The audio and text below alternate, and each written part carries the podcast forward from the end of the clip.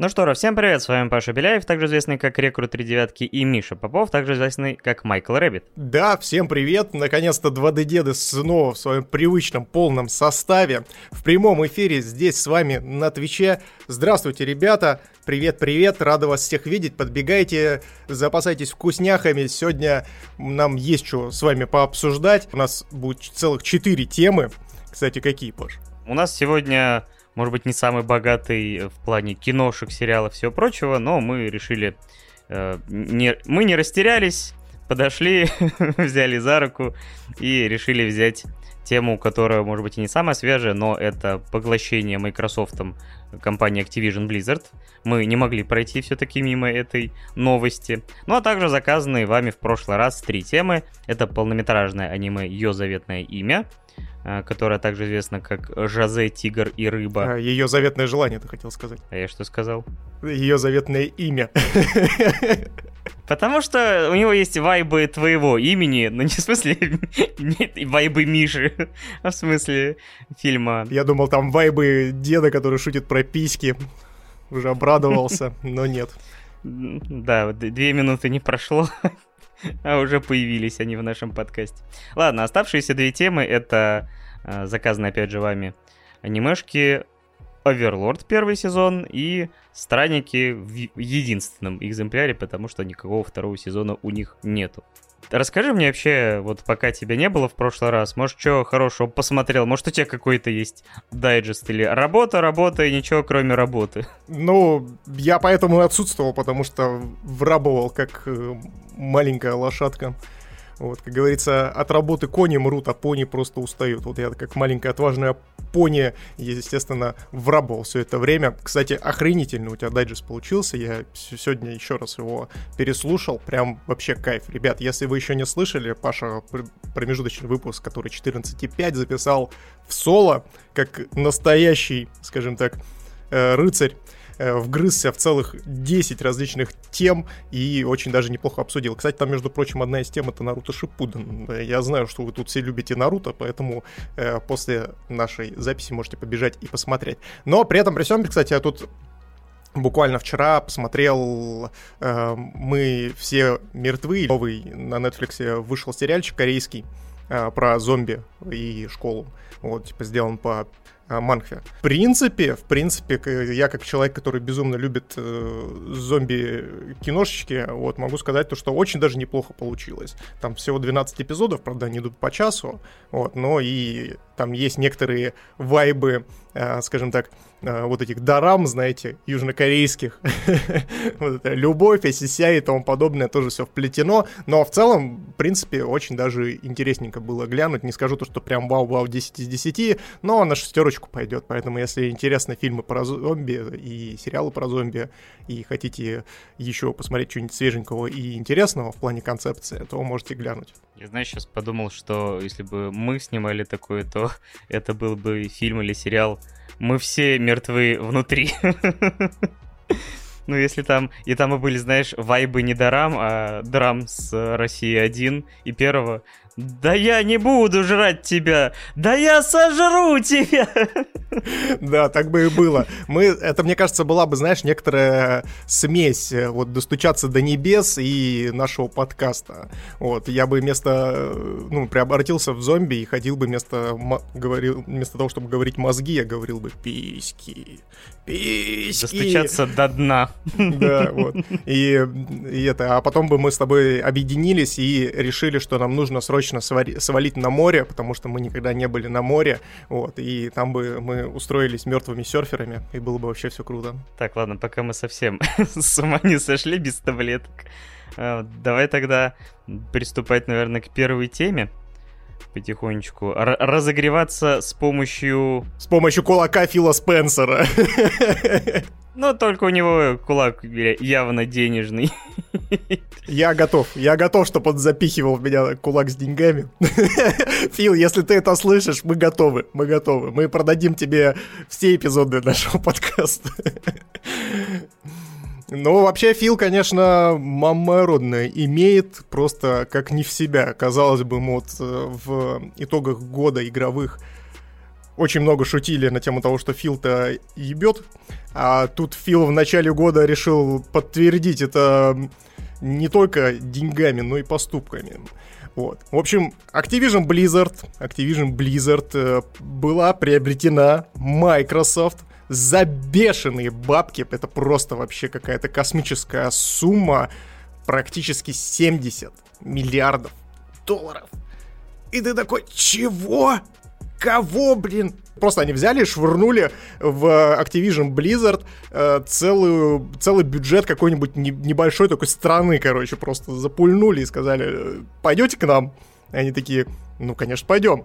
И все, и в итоге теперь э, Microsoft владеет по факту всеми франшизами, и, которыми владела Activision Blizzard. Это просто капздец. Это я вообще не знаю. Вот ты, Паш, когда узнал вообще об этом? Ты, между прочим, Паша был одним из первых. Я пошел погулять, думаю такой, блин, пойду-ка я прогуляюсь, и просто выхожу из дома, и тут Паша мне присылает о том, что там Activision Blizzard Microsoft купила. И я такой, Кого, блядь? А у тебя какая реакция вообще на это все была? Не, конечно, был очень удивлен. Единственное, ты мне так обозначил, типа, один из первых. Да, мне Бобби Котик инсайт слил, и я тебе им поделился. Я думал, Фил Спенсер, вы там переписывались на тему продажи нашего подкаста Microsoft, и ты такой... И он такой, а я, знаете, я тут Activision Blizzard еще купил. Поэтому денег больше нет на ваш подкаст. Да, к сожалению, мы стоим слишком дорого одинаковых примерно денег, типа это чуть-чуть дороже, чем Activision Blizzard. Ну, где-то, да, в миллиард раз меньше, но как бы примерно столько же, да, согласен. Да, нет, я, конечно, был очень удивлен, но сам понимаешь, что это была целая цепочка событий, которая, мне кажется, привела к этой покупке, потому что никак не пройти мимо того факта, что на фоне э, вот этих длительных негативных последствий всех этих скандалов для компании Activision Blizzard, то есть постоянно они всплывали в новостях в негативном ключе, домогательства, какие-то харасменты, там, типа, кранчи, не, невозможность людям вступать, там, типа, в эти в профсоюзы и все прочее. То есть это накапливало негативный фон на Activision, и, собственно говоря, это приводило к падению стоимости акций Activision, а, опять же, если я не путаю, я, я великий экономист в кавычках, то все-таки стоимость компании во многом определяется именно суммарной стоимостью всех акций. И акции дешевели, и дешевела, собственно говоря, стоимость компании. И Microsoft, видимо, в какой-то момент решили, что, хм, а чё бы, собственно говоря, нет? Let's go! И взяли и купили их за вот эти бешеные бабки. Хотя ты понимаешь, что, в принципе, если когда-то Activision Blizzard была такой компанией, в которой, знаешь, типа, было ну, целая россыпь брендов, Типа там Destiny, игры про Паука они делали и куча других э, довольно значимых франшиз. Опять же, в Blizzard было там Diablo, StarCraft, э, World of Warcraft. Сейчас же, в принципе, такое ощущение, что они купили, по сути, Call of Duty и на скидку бренды Blizzard. Хотя, наверное, не стоит все-таки пока сбрасывать со счетов тот же самый World of Warcraft со всеми его там проблемами этими.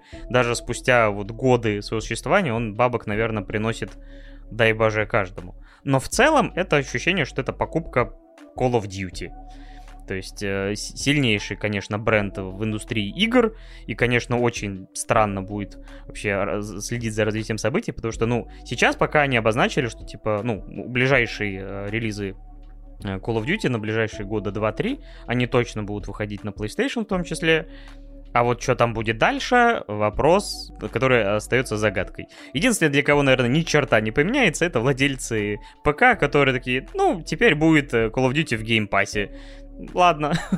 а вот владельцы PlayStation Only, у них, конечно, возникнут вопросики, где они потом, может быть, лет через 4-5 э, будут играть в какой-нибудь Warzone 8.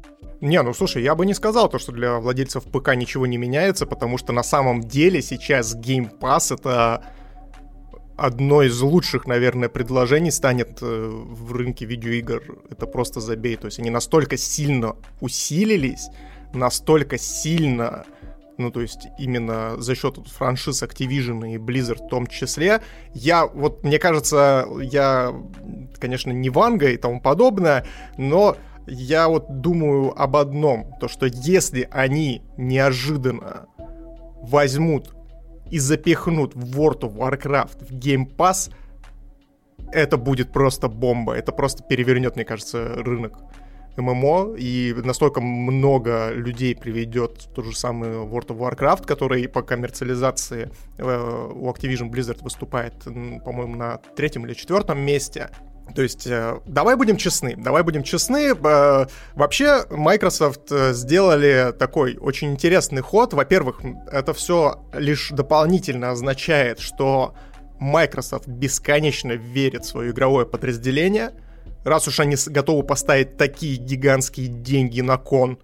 Ну, то есть, чтобы вы понимали, ну, вообще средняя, получается, коммерциализация, ну и средний доход — а, вот Activision Blizzard стремился к показателям, ну, полтора, максимум два миллиарда в год. Если так подумать, я, конечно, как человек, который прошел некое экономическое образование с помощью волчицы и пряности, вот, могу с успехом заявить о том, что даже если так посмотреть то, что ничего не изменится, то как бы, ну, они будут лет 20, 25, может быть, 40 окупать эту сделку. И ты такой, м-м, ну что-то как-то выглядит очень странно. Но, но, нельзя забывать одну простую вещь, то что Activision Blizzard владеет двумя самыми невероятно гигантскими и самыми популярными франшизами на планете Земля. Первое, это самый популярный шутер в мире, это Call of Duty, потому что популярнее Call of Duty нет ничего, и как бы фанаты Battlefield тут не кричали и не били себя кулаком в грудь так и остается по сей день. И, второе, и вторая франшиза, мега популярная на всей планете и является чуть ли не главным локомотивом Activision Blizzard, это Candy Crush, блядь. Это мобильная дрочильня три в ряд, но которая генерирует просто невероятное количество денег. То есть, и как раз-таки подразделение Candy Crush тоже очень важно для Microsoft, потому что оно поможет им усилить свое мобильное подразделение и, возможно, открыть для них вот эту дверь мобильного гейминга, и, возможно, мы увидим очень много портов в исполнении конкретно вот этой команды, которая занимается Candy Crush, э, уже популярных игр, которые уже есть у Microsoft, и Bethesda в том числе, вот, и, соответственно, франшиз Activision.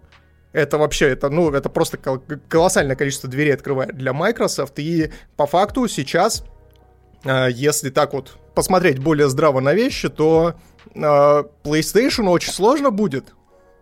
Очень сложно будет как-то с Microsoft. Ну, то есть, если Microsoft раньше, ну, то есть, особенно в предыдущем поколении консолей, выступала в роли догоняющих, то сейчас э, за счет вот этого усиления их Game Pass и Xbox стал очень интересной платформой для гейминга. Ну, то есть Фил Спенсер просто приходит и говорит о том, что, ребята, у меня есть самое выгодное предложение в виде геймпаса, в рамках которого вы получаете овер до хера различных франшиз, которые вы можете играть на, на Xbox.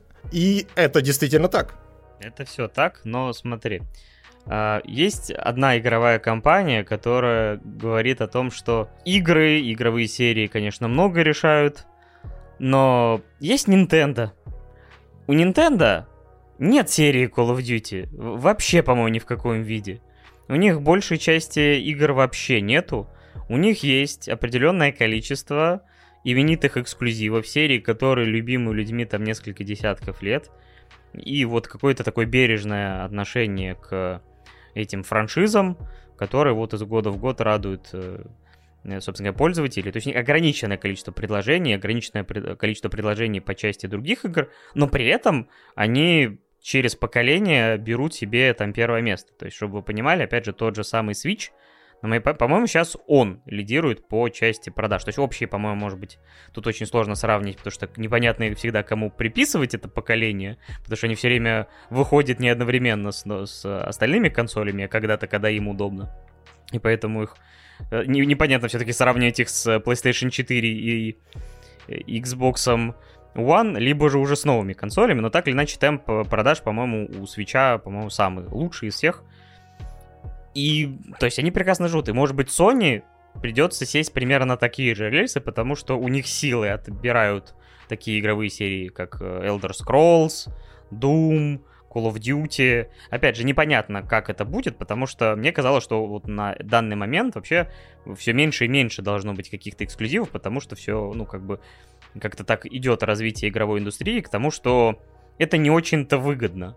Поэтому многие студии начали, собственно говоря, там подключать ПК, начали какие-то там кросс-истории устраивать с выходом на других платформах. Поэтому черт его знает, может быть, Microsoft подведут бухгалтерию и подумают, что не-не, мы будем временными эксклюзивами, там типа пораньше выходить или с какими-то эксклюзивными плюшками. Я что-то не, не, вот, не уверен на 100%, что они смогут вот прям вот все самые жирные игры оставить только у себя, потому что ну, то есть это конкурентная история, конечно, очень выгодная, но, блин, возможны потери от того, что они не будут выпускать это на PlayStation.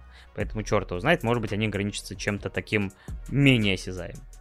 То есть, вот, ну, э, скажи мне вот что. Как ты относишься вообще ко всем этим поглощениям? Потому, э, потому что, знаешь ли, последние годы это постоянная какая-то история, что эти купили этих, этих купили этих. То есть все превращаются в каких-то гигантов, то есть Disney там поглощает студии, франшизы, вот Microsoft скупает всех подряд. Вот как твое личное отношение к этой всей истории?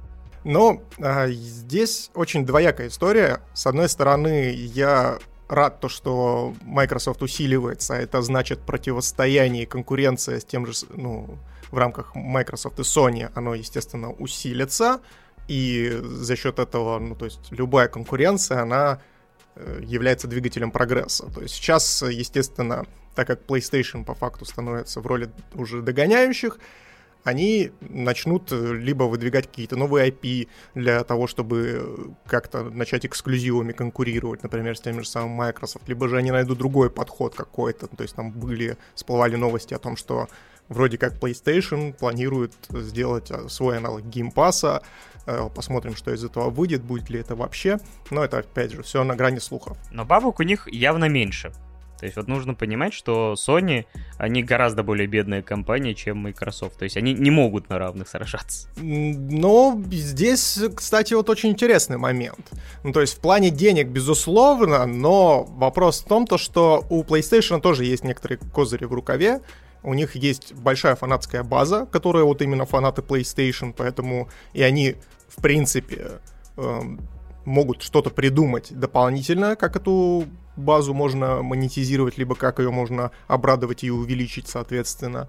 Вот, но это будем посмотреть. Но вторая сторона монеты заключается в том, то, что к сожалению, к сожалению, э, это все превращается в такую историю, когда останутся просто гиганты и инди, и все. То есть, и казалось, ну, казалось бы, такой, да ладно, это бред какой-то, но... А прикиньте, он сейчас возьмет PlayStation, купит себе Electronic Arts, и что будем делать, блин, и кто будет игры выпускать? Ubisoft еще останется какой-нибудь, который такой там э, свои оптимизации делает, э, вот, и выпускает очередной Assassin's Creed. И вот это, конечно, очень печально, потому что... Почему я этого боюсь, например?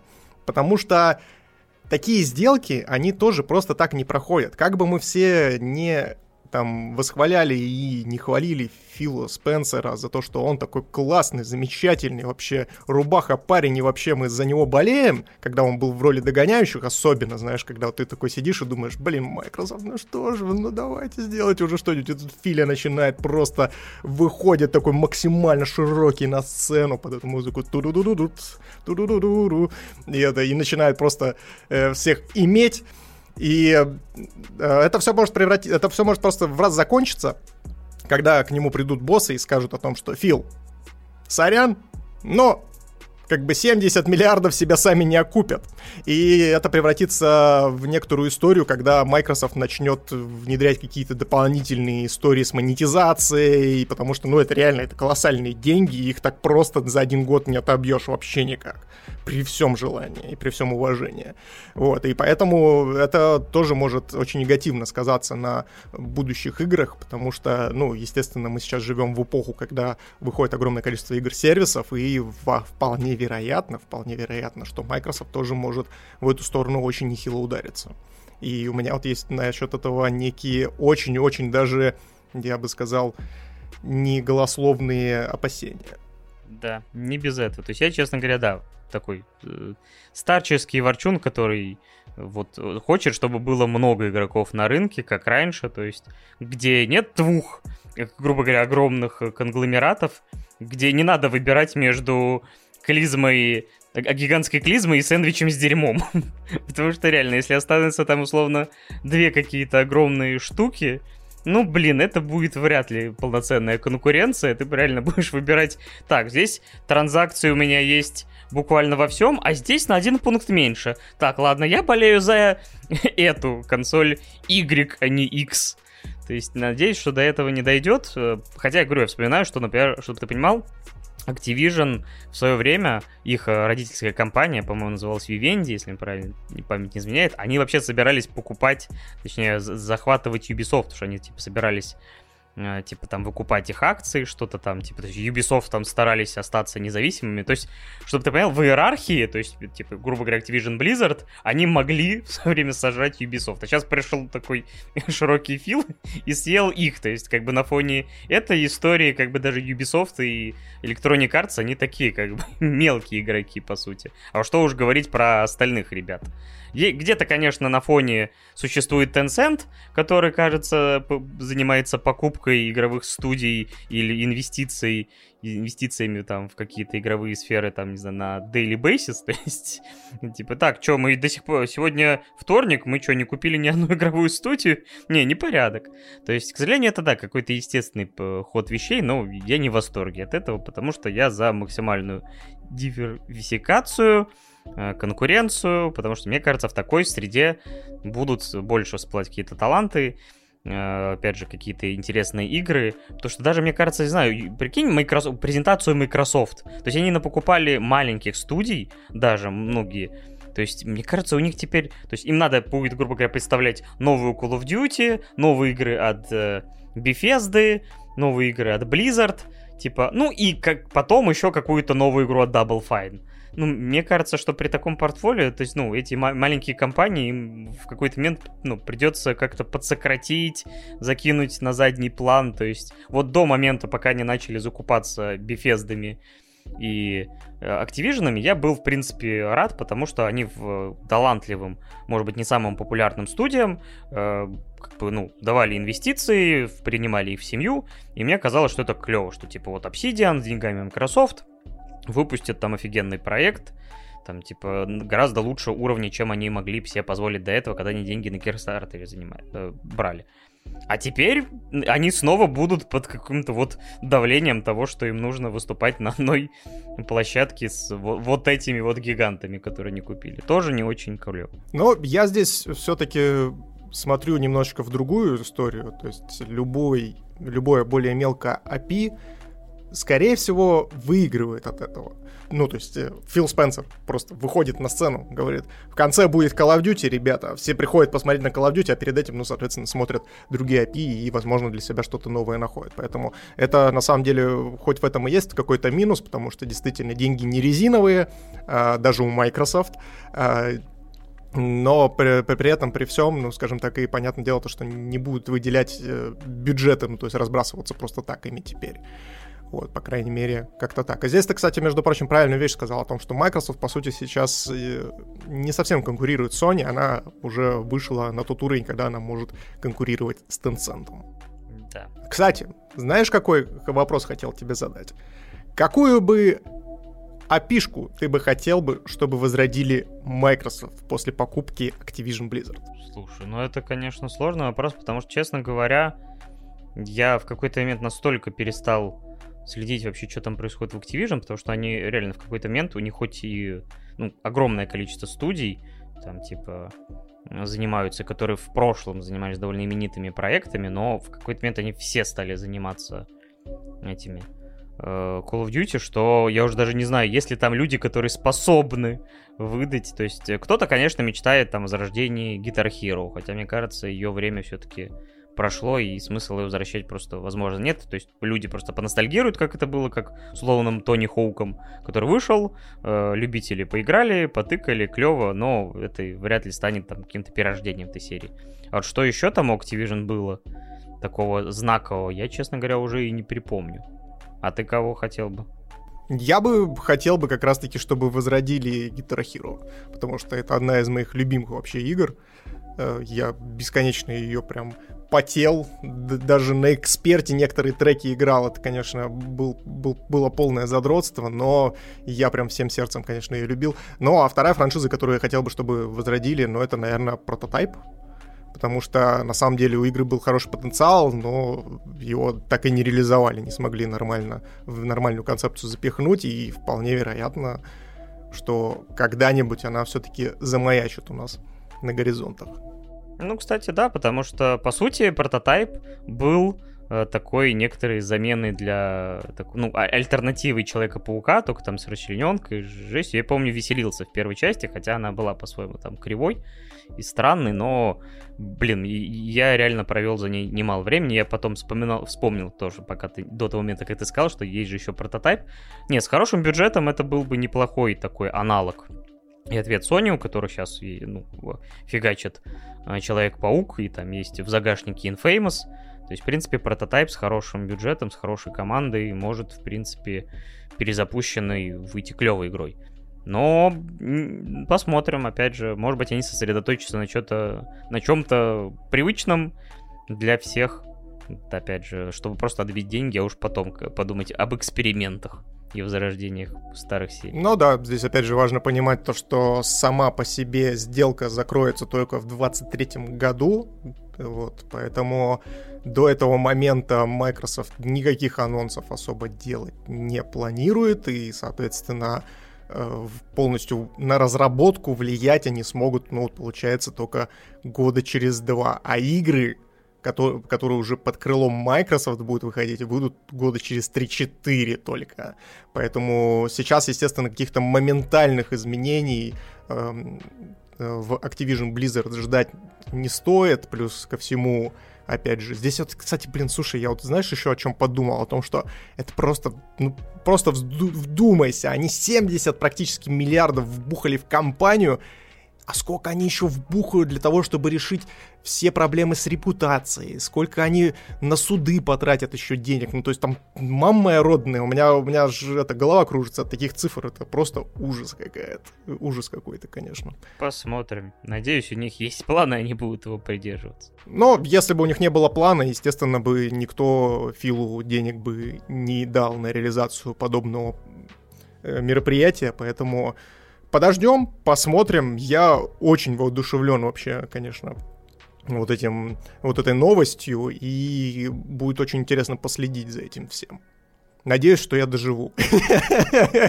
А то мы-то уже не молоды, как бы можем откиснуть в любой момент, и как бы было бы обидно. Такой, да, ей, на этом фоне у тебя просто сердечный приступ, ты такой, помогите. И все, и откисаешь. Попробуем без этого. Ну, я думаю, что с этой темы мы все, что хотели, сказали. Давай сначала напомним всем слушателям, возможно, кто-то новенький к нам присоединился. Э, ребята, вы можете голосовать за аниме, либо фильмы, либо сериалы, которые вы хотели бы, чтобы мы обсудили в прямом эфире нашем подкасте. Голосуйте, естественно, донатиками. У нас есть замечательная кнопочка в описании этого стрима. Соответственно, когда донатите, просто указываете название тайтла. Первое место мы забираем по донатам э, на просмотр автоматически, сразу же, бесповоротно, без обсуждения какого-либо. А со второго по шестое место мы вываливаем в конце стрима голосования, где каждый ваш голос очень важен для нас. Как-то вот так. Да. А пока заказанный в прошлый раз вами фильм «Ее заветное желание». Расскажи-ка завязочку этого фильма. Ее заветное имя. Поехали. В общем, есть главный герой Цунео, студент, э, который бесконечно, безгранично любит море и морских обитателей.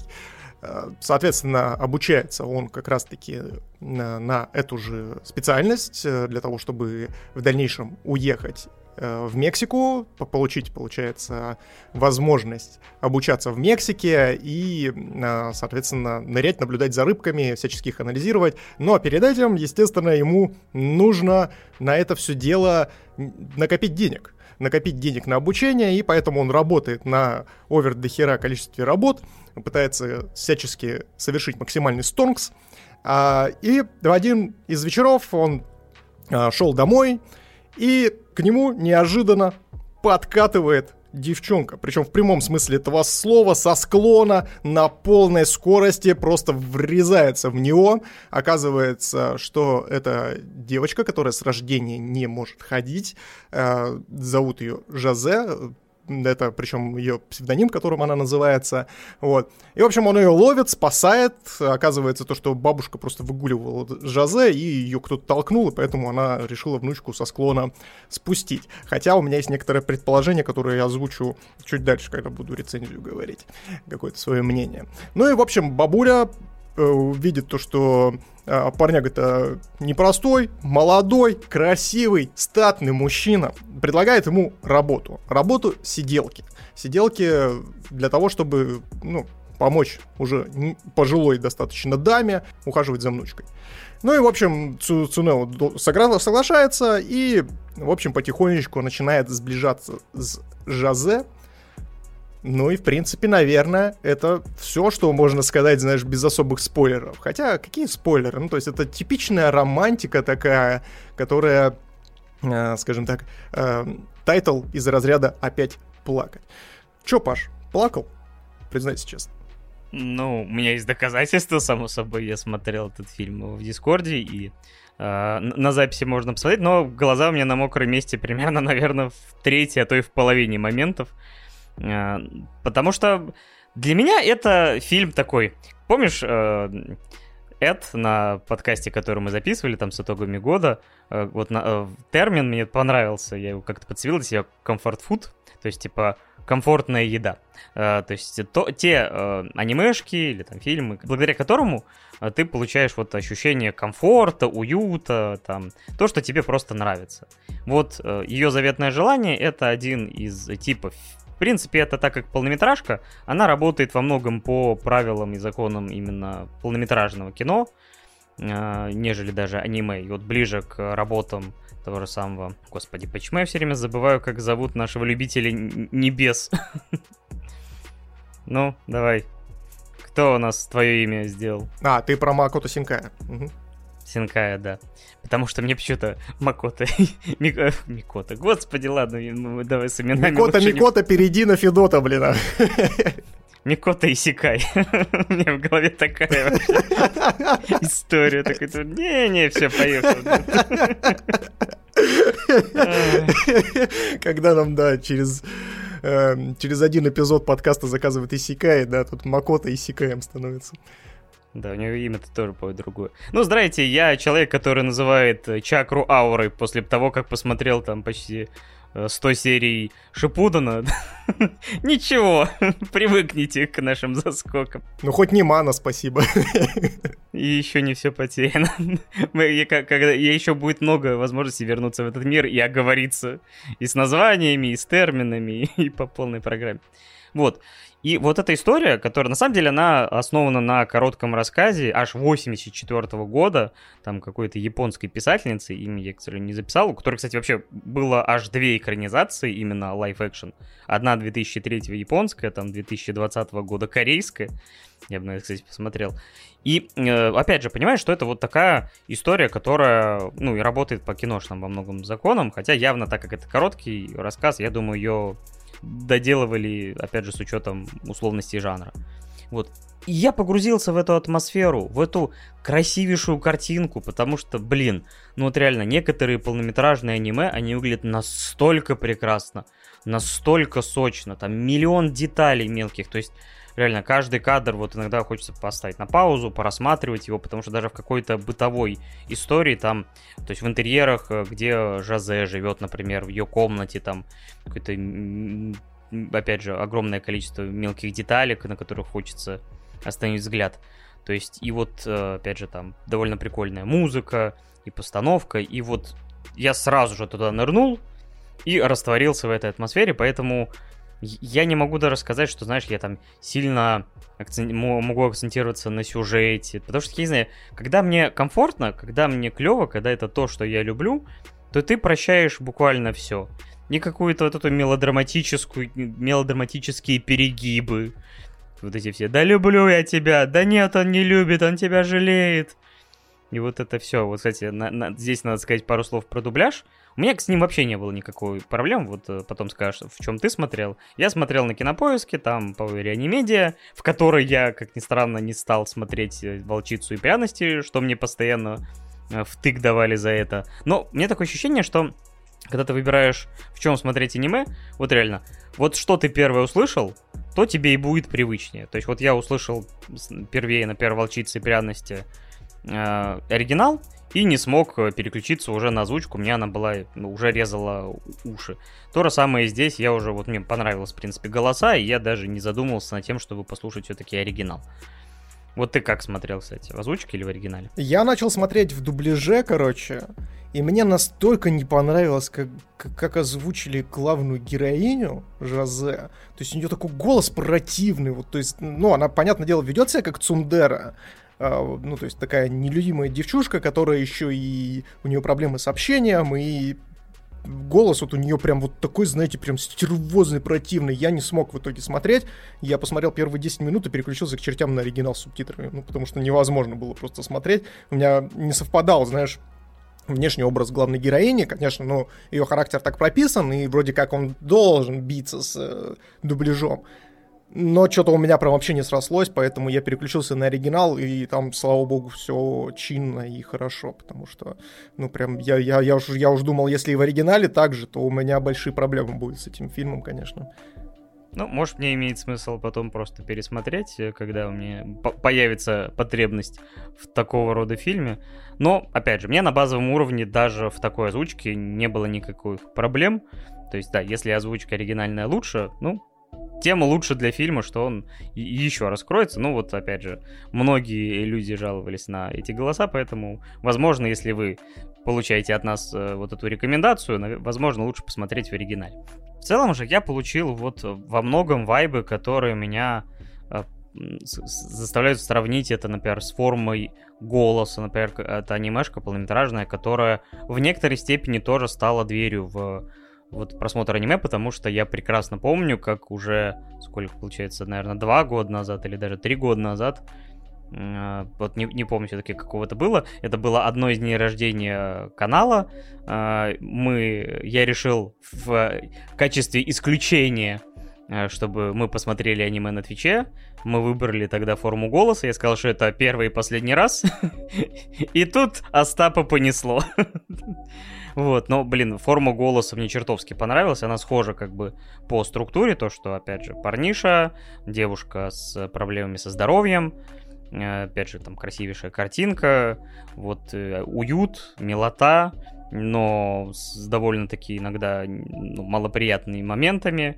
Также вот за счет, наверное, именно картинки вспоминалось еще твое имя. Ну и вообще какого-то общего романтического подтекста, хотя на этом, наверное, с твоим именем больше никаких параллелей особо нет. И вот говорю, я погрузившись в эту атмосферу, нырнул с головой, посмотрел полтора часа, и мне было настолько хорошо, что Говорю, я на какие-то шероховатости не обращал внимания. Вот как у тебя вот чисто ощущение от просмотра? У меня, в принципе, общее впечатление от ее заветное желание осталось положительным. То есть это действительно хорошая полнометражная работа, которая несет в себе очень интересные смыслы, вот, и даже некоторые сюжетные повороты, которые эти смыслы подкрепляют.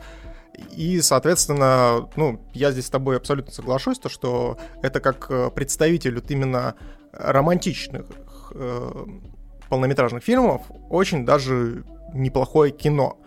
Но есть некоторые моменты, которые меня немножко, конечно, коребили.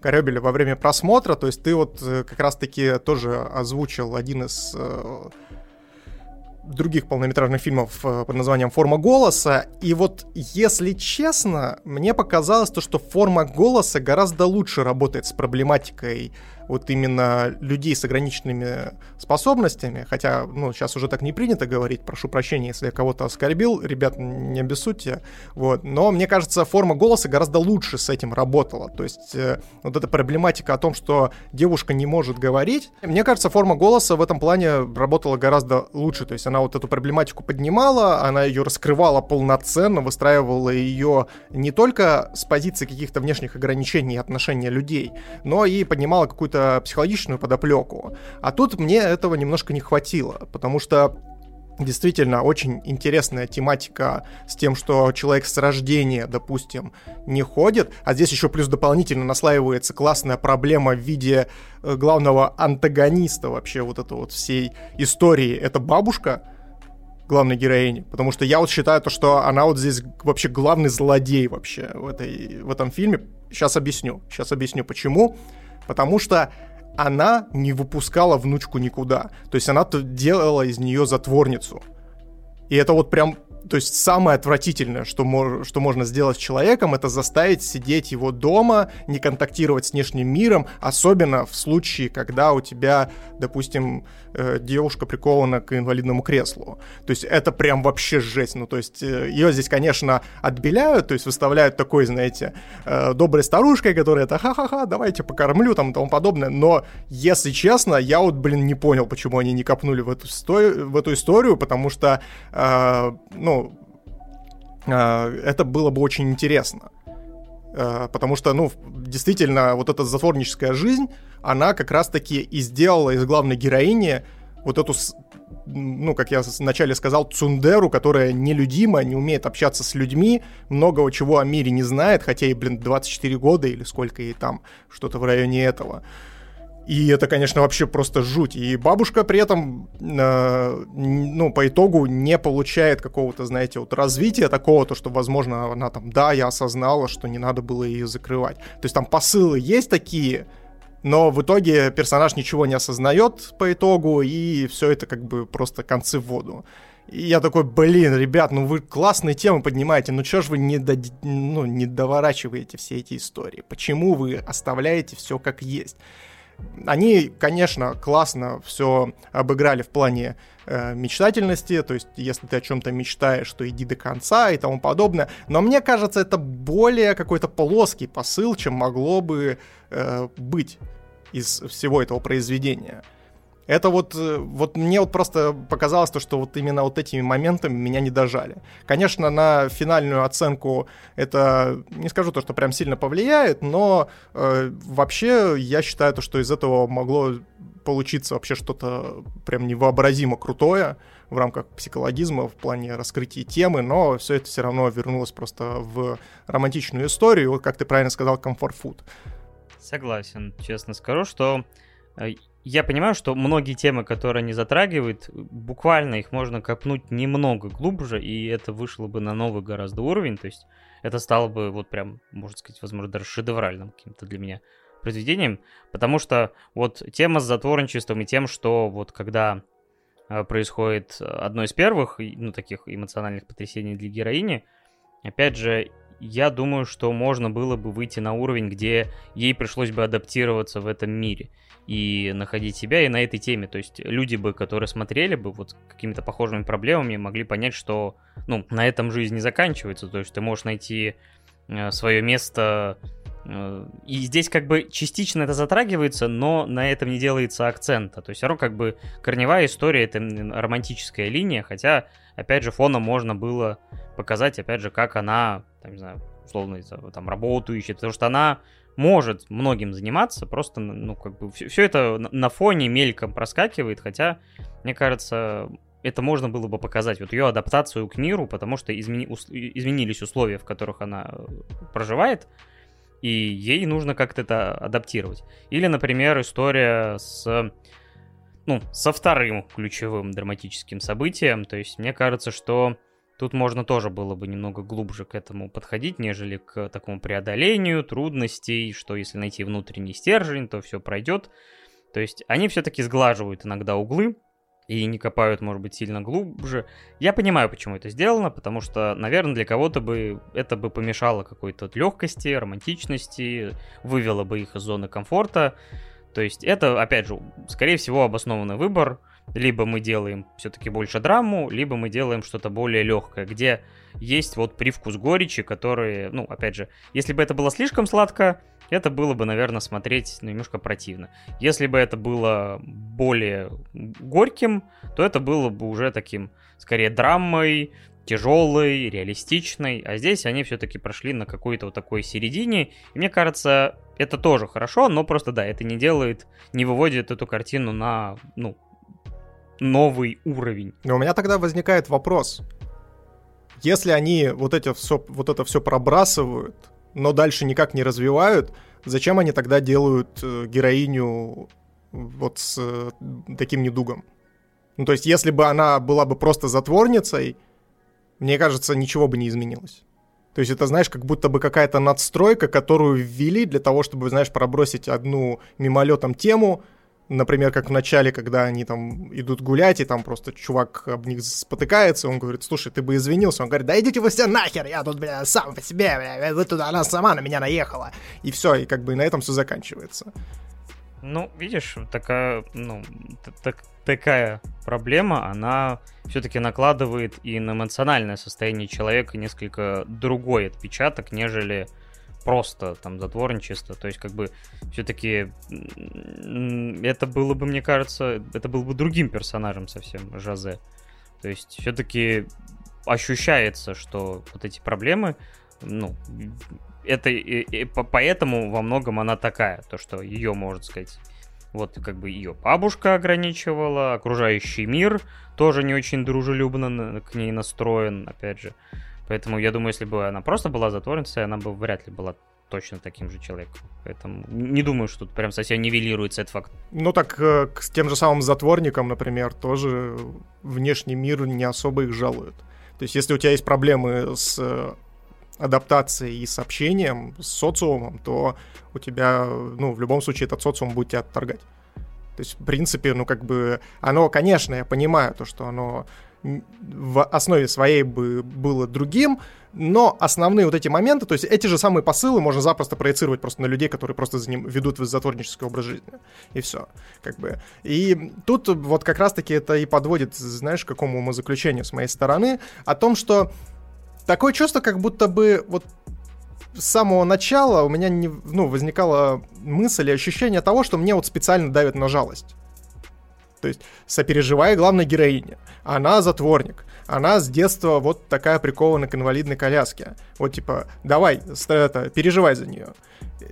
Я такой, ну, хорошо, ладно, все, я переживаю. Но вопрос в том, то, что вот это как раз-таки перекрывает э, остальные какие-то посылы, которые могут дополнительно гораздо сильнее сыграть на тебя. Ну, знаешь, типа, когда ты над чем-то думаешь не с поверхностной точки зрения, когда вот, типа, ну, вот видишь вот эту инвалидную коляску и такой, блин, ну да, а э, как раз-таки взрывает твои внутренние, знаешь, какие-то переживания, как раз-таки вот выворачивает тебя наизнанку, и вот внутренние твои э, как раз-таки сопереживательный центр начинает будоражить. И мне кажется, в это, ну, вот у меня вот именно такая вот история возникла с ее заветное желание, поэтому я посмотрел, он, да, он легкий, да, он ок, но это абсолютно не шедевр, и, есть э, полнометражные работы, которые гораздо сильнее. Вот. Но самое прикольное в том, то, что мне очень понравилось, как это визуально все обыграно, потому что когда только с самых первых кадров тебе показывают, знаешь, э, днище морское, и там плывут рыбки, я такой, о, русалочка! И по факту это оказывается, да, то, что это тоже э, такой некий э, завуалированный э, амаш на русалочку, весь фильм этот. И, соответственно, русалочка тоже как персонаж там имеет некоторое значение. Ну, лично меня, кстати, вот ключевая сцена с э, вот этой сказкой, она меня, ну, не то чтобы порвала, но, блин, за живое задело очень сильно, то есть именно исполнение, то есть как все это обыграно, ну, вот, э, э, это для меня был эмоциональный пик. Поэтому, говорю, для меня, то есть, опять же, если даже подвести уже какой-то потихоньку итог, то есть я все-таки хотел скорее такую историю. То есть я понимал, что есть много троп, которые сделали бы, может быть, даже лучше, если бы они копнули. Но мне почему-то кажется, что, скорее всего, это перешло бы в более грузное, в грузную категорию. То есть, опять же, драма в принципе как бы более весомая и сильная э, категория, нежели легкая романтическая история с какими-то вот затронутыми слегка темами. Но, блин, мне бы вот мне сейчас хотелось именно такого легкого, немножко беззаботного, без груза всей этой ответственности произведения, нежели вот что-то такого. Поэтому в меня она попала хорошо и так. То есть я понимал чисто вот разумом, что было бы лучше, возможно, сильнее, если бы это было проработано лучше, но понимал, что, возможно, это бы и развалилось. Скорее, наоборот, было чем-то душным. Черт его знает. И сколько ты ставишь? Я ставлю 8,5. Окей, окей. Я со своей стороны ее заветное желание оцениваю на 6,5. Вот, если хотите более интересное в плане проблематики людей с ограниченными возможностями, вот, либо особенных людей, э, то посмотрите форму голоса. Вот. Но в целом игнорировать ее заветное желание, если вы прям любитель романтики и хотите действительно скрасить вечерочек свой чем-то полнометражным, классно нарисованным, с хорошей анимацией и с неплохими, хоть и достаточно поверхностными посылами, то э, я вам рекомендую посмотреть. Да, присоединяюсь и про форму голоса, и про ее заветное желание. Так что выбор у вас есть, что посмотреть. А мы переходим к аниме, о котором я... Мне пришлось крепко подумать, что о нем сказать. И вообще, в принципе, найти хоть какие-то слова, чтобы описать. Крепко, как его кости. Да, пришлось много сажать фосфора, чтобы соответствовать. Чтобы нашему... начать светиться в темноте. Да. Чтобы соответствовать Мамонге. И сколько у него там имен было разных. мне, мне нравилось, знаешь, как он э, придумывал себе псевдонимы такой. Так, я Мамонга. Так, Мамон. Супер. Пять баллов за придумывание. Долго-долго не думал, да, в принципе, как и создатели всего этого тайтла. Вот, значит, какая сюжетная завязка? То есть это Исикай. Значит, э, будущее, игры стали, как и САО, опять же, с полным погружением. И вот есть игра Игдрасиль, где, опять же, игроки зависали годами, играли, опять же, с полным погружением. И вот наступает момент, когда эту игру должны уже закрыть. Последние часы до полуночи работают сервера. А, мы видим там в первой сцене, как один из последних участников его гильдии покидает э, стол э, и локацию, и остается только Мамонга за столом и, так сказать, обходит свои владения, потому что, ну, по сути, он становится едино правным э, правителем этой гильдии, потому что все, больше никого нет, и, по крайней мере, до полуночи он здесь царь и бог, поэтому он себе позволяет, например, переписать код э, одного, одной из э, персонажей.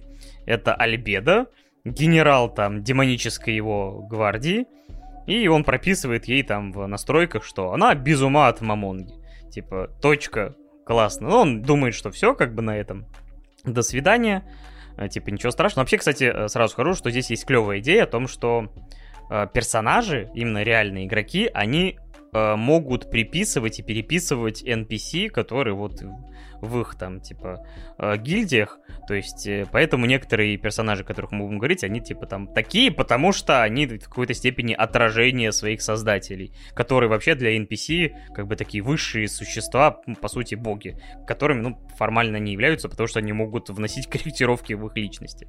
И вот наступает полночь, э, и персонаж, собственно говоря, понимает, что, оп, что-то ничего не произошло, он все так же может перемещаться, а персонажи начинают свободно общаться с ним. Э, то есть вообще он оказывается в какой-то вообще непонятной локации. То есть весь замок э, переносится куда-то не пойми куда. То есть он понимает, что все, как бы свобода, э, он не задумывается по ни минуты, как ему возвращаться, и начинает, собственно говоря, жить в этом мире. То есть завязка, в принципе, такая. И вот как ты пережил первые серии? Вот, нас, как, вот какое у тебя было первое впечатление от Эверлорда? Честно, я хотел нахер дропнуть эту херню, я не побоюсь этого выражения, потому что первые две серии — это какая-то экранизация влажных фантазий какого-то, знаешь, э, маленького мальчика в пубертате, блин. А. Ты такой, чего? Ну, то есть, блин, а сцена, где он три минуты лапает титьки, э, э, собственно, своей, своей подчиненной. Такой, так, хорошо, хорошо, окей, я понял, я понял, прекратите, пожалуйста.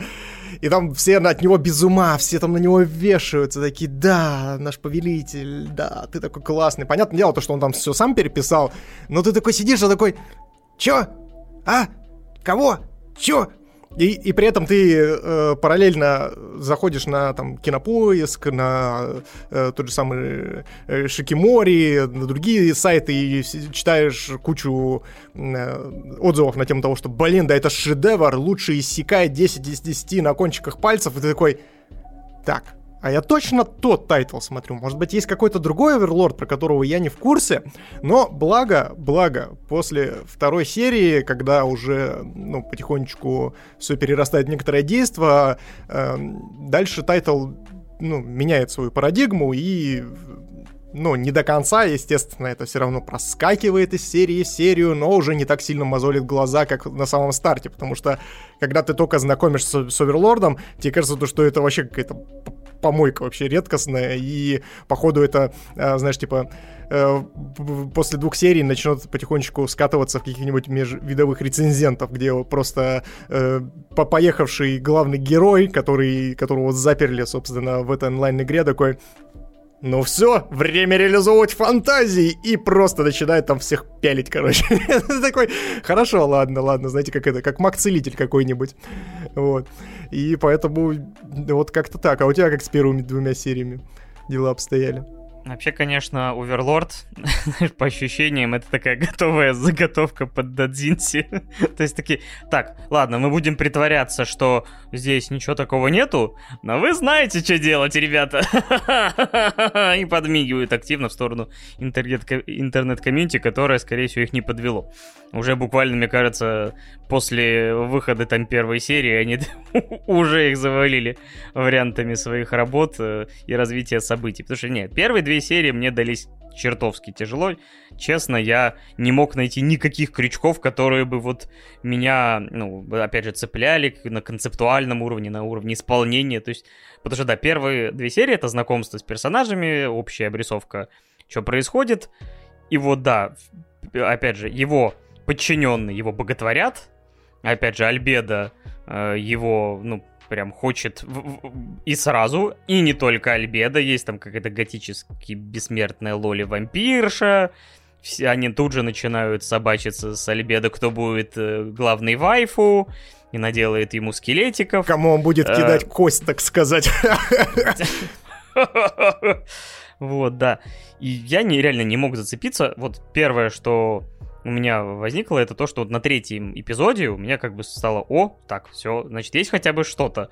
Это когда они приходят в деревню, и он начинает, собственно говоря, с использованием своих, ну, как бы он лич, он, грубо говоря, повелевает мертвыми, может их там оживлять, и он освобождает деревню от вторгшихся там типа воинов э, способами, которые, собственно говоря, его, то есть он там возрождает какого-то огромного скелета, который начинает расхреначивать этих воинов, хотя, конечно, мы должны произвести это. 3D-модельки тут, конечно, ну, такие себе, хотя я уже постепенно смиряюсь, что да, в аниме иногда их применяют, иногда больше, иногда меньше. А иногда это экранизация Берсерка 2016 года. Да. Хотя, кстати, с 3D-модельками было странно, что, ну, в боях, где главный герой в доспехах э, крошит каких-то вот 3D-огров, он тоже 3D-моделька, но почему-то эта 3D-моделька выглядит гармонично. Но почему-то, блин, остальные вот эти 3D-модельки ни хрена не выглядят гармонично. Вот я до сих пор не могу себе понять. Ну, блин, наверное, все-таки как-то можно что-то вписать. Потому что тот же самый игру. Вот в доспехах я такой, а, так, блин, так он тоже 3D. И нормально. То есть для меня вот э, это все еще такая история, которую я принимаю постепенно и все больше уже типа не обращаю на это внимания. Но, к сожалению, в Оверлорде их не так мало, поэтому вот, к сожалению, нельзя обойти их стороной. Все, проговорили, можно на этой теме больше не останавливаться. Давай еще одну историю проговорим. Давай. Как тебе опенинг? Блин, опенинг, э, знаешь, я не очень большой любитель автотюна, но иногда автотюн бывает очень даже клево обыгран, и вот тот редкий случай, это как раз трек из опенинга, он клевый, динамичный, какой-то даже, э, что выделяет его вообще на общем фоне, потому что, э, как бы вот за счет этой того же самого автотюна и ритмики, как-то вот он, вот опенинг, то есть я понимаю, почему, например, у него, у анимешки там типа стоит, э, а, стоит Вот, э, например, категория Пусть на... поперек горла. Хватит. А, ты что, до Динси начитался, блин, про половую жизнь Мамонги и этой мадамы и Альбеда. И всех остальных его, даже гетеросексуальных прислужников. Да-да-да. Да, где-то все есть в интернете. И, в общем, например, это там номер 7 аниме в, с лучшими опенингами. И ты такой думаешь, ну, в принципе, да, почему бы нет. То есть опенинг ну, реально классный. Я не могу, у меня как каждый раз, когда начинался припев, у меня начинали течь, течь кровь из, из ушей. Это просто ужас какой-то. То есть, ну, ну, то есть, на, ну, он настолько прям херовый автотюн, то есть это вот прям автотюн, знаешь, в его привычном виде. То есть такого себе даже современные рэперы, блин, не позволяют, те же самые там Моргенштерны и прочие всякие. То есть они хоть как-то, ну, то есть это обыгрывают там битом или еще что-то. А тут прям вот автотюн-автотюн, потому что, ну, чувак явно не вытянул, короче. И я такой, Бля, чё? Ребята, вы серьезно? Ну хватит, ну прекратите. Я поэтому э, две серии первые послушал опенинг от начала и до конца, и такой, до свидания, больше я этого слушать не намерен. Вот, и пропускал его каждый раз. А вот эндинг мне, кстати, понравился. Эндинг прикольный. Он тоже такой роковый, в рок-обработке, прям кайфово. И слава богу, без автотюна, блин, этого идиотского. Вот такое у нас разное мнение об опенинге. Ну, э, опять же, ничего страшного. Мне, кстати, вы, ребята, пишите свое отношение к Оверлорду. Мне чертовски интересно, потому что, опять же, вы это заказывали, и вы, наверное, рассчитывали, ну, наверное, что, ну, возможно, оно нам понравится. Потому что мне интересно, какие вы считаете сильные стороны у Оверлорда. Потому что, вот, говорю, вот продолжая тему с э, темой из деревни, я подумал, что э, как бы тут не проговаривается словами вроде, но ты понимаешь, что цель нашего этого товарища, он понимает довольно быстро, что он здесь имба, что все его наработки из э, вот этой ММОшки, они перешли сюда, все способности, там какие-то артефакты, все это нормально работает, он раскидывает всех там типа на раз-два. Он, конечно, все решает прощупать довольно-таки аккуратно. Как титьки Альбеда! Я, я тебя смотрю, я думаю, тебе, похоже, понравилось. Мне кажется, ты не зря посмотрел, чтобы эти шутки шутить хотя бы. У меня вот. целый лист панчей про Оверлорда, и ни одного нету, который не связан с сексом. Шпекс. Бивис и Батхед. Ой. Бивис В этом все мы, блин. Вот, и э, весь сезон, по сути, получается, что он прощупывает почву, то есть он решает не действовать в открытую, то есть не сабли на голо, сразу там, в, в, типа, там, всех убью, сделаю скелетов, пойду на ближайший замок, нет, он решает, типа, втереться в здешние гильдии, посмотреть кто, что, куда, но, блин, как вступительная часть для какого-то аниме с заделом, ты думаешь, а, а это он просто пошел, э, типа, на какой-то рядовой квест. Ну, столкнулся он с какими-то э, этими культистами, размотал их на раз-два. Ну и вот там подчиненную, грубо говоря, там перепрограммировали, сразился с ней. Ну, то есть, глобально по сюжету какому-то, ну, по сути, почти ничего не двигается. То есть, это просто череда каких-то вот локальных событий, который, опять же, обрисовывается тем, что да, и вот он решает играть, ну, такой, на низких ставках пока. То есть с учетом того, что, если я правильно понял, там я посмотрел статью, что автор, ну, а, это все основано на Ранабе, он написал, ну, типа, это закончится там что-то на 17-м томе новеллы. И ты такой думаешь, ну, возможно, вот в чатике я там мельком увидел, что там самое интересное начинается на седьмом-девятом томе. И ты понимаешь, а это, скорее всего, там первый том, и, возможно, какая-то первая половина тома. И то есть как бы... Но, ну, оно же должно цеплять, оно должно какие-то крючки оставлять, что типа, то есть, не знаю, в какой-то последний момент появляется игрок, потому что он думает, что, блин, здесь могут быть игроки, другие из Игдрасиля. И он опасается этого пока, чтобы не играть в открытую. И ты думаешь, ну он хоть намек даст, что он появился, что... И... А ничего толком не происходит, и поэтому я посмотрел, как будто бы и, и не смотрел. Поэтому в этом плане мне, конечно, проблемы были с просмотром. У меня есть один большой глобальный вопрос к Аверлорду, к повелителю, или как там его еще называют. То есть, какая цель вообще у этого аниме? То есть, какая цель у главного героя?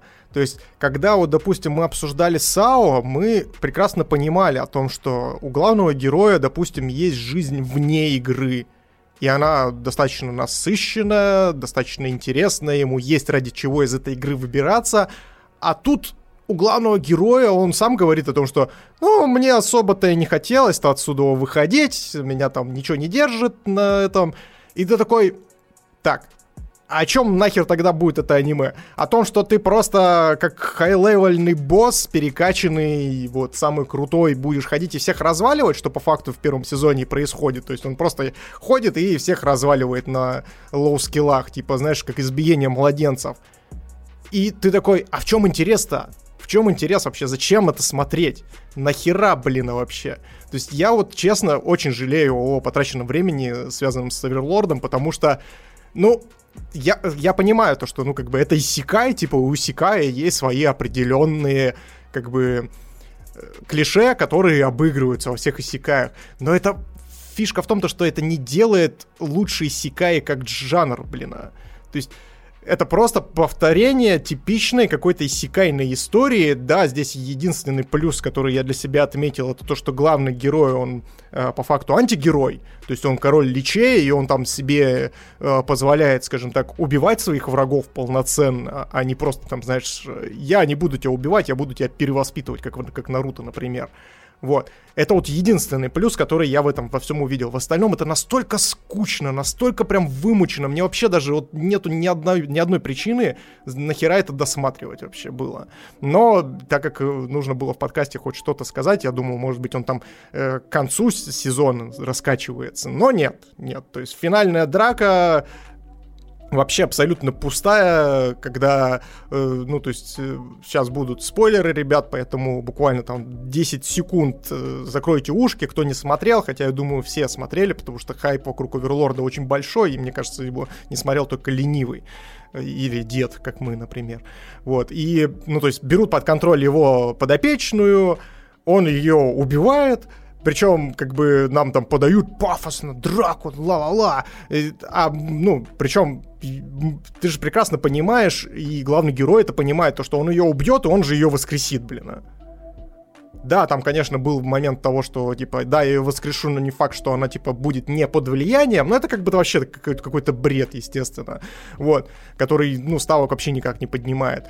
И ты такой, а в чем, почему я должен болеть, почему я должен переживать вообще за эту историю? То есть ты, блин, а пере, э, перекачанный э, просто повелитель, блин, а, личей, она тебе, естественно, ни хера сделать не может, ты ее убиваешь, при этом, э, естественно, мы за нее не переживаем, потому что ее сразу же пере, э, ну, воскресишь, естественно. А в чем суть-то, в чем замес? И на, это, и на этим заканчивается первый сезон, ты такой, блядь, вы что, шутите, что ли? Это что за херня, блин?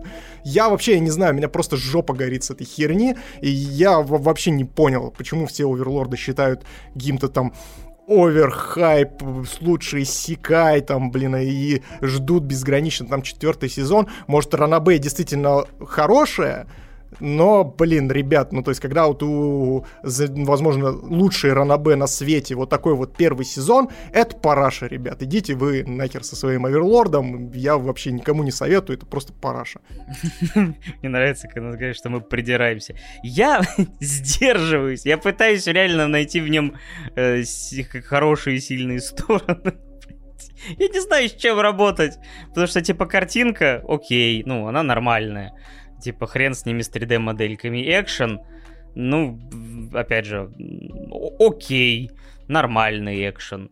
Опять же, сюжет, он, по сути, никак не разгоняется. То есть, говорю, если бы он оставил крючки на будущее, вот кроме самой идеи, то есть, говорю, меня все поддерживало только то, что э, за счет того, что ты как обозначил, он злодей, и он пойдет, он может, ну, пойти по головам, там, типа, убивать кого хочет, там, передавать ему пофигу, типа, он, грубо говоря, ну, он реально стал живым мертвецом. У него даже чувства там не, не, не, некоторые так понял, проп, подпропали относительно того, что он был человеком. Но они не пропали, они глушатся. Он, типа, когда начинает злиться, то есть его там кто-то хилит, короче, со стороны, типа. Вот, да. И получается, что вот, групп, просто ты его разбираешь на части, там, не знаю, музыка, ну, музыка и музыка. Вот, и все они просто, типа, ну, ок.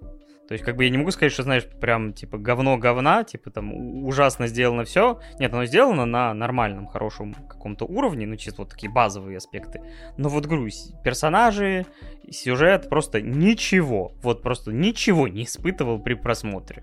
То есть, как бы, мне не было больно это смотреть, но, блин, я хотел хотя бы какие-то вот крючки на будущее, которые мне приходилось, вот, говорю, самому додумывать, основываясь на этом. То есть, если бы это была первая половина, не знаю, там, 26-24 серийного сезона, мне кажется, что сериал успел бы, опять же, что-то кинуть более мощное. А так это для меня была действительно такая история про какого, про овер сильного персонажа, которого все любят, все хотят, то есть я при этом ничего против этого не имею, потому что, блин, я в молодости любил такие истории, потому что, мне кажется, все персонажи, которые я смотрел в детстве, что в боевиках, то есть ты думаешь, Шварцу в каком-нибудь команда что-то грозило, он, типа, просто проходит, не знаю, не целясь в, перс... в этих э, других врагов, расстреливает, такой, блин, какой он крутой. Хотя он, ему ничего не грозит, никакой, ему, то есть на 5 минут даже не возникает какое-то ощущение опасности. Или там какие-то даже детские анимешки,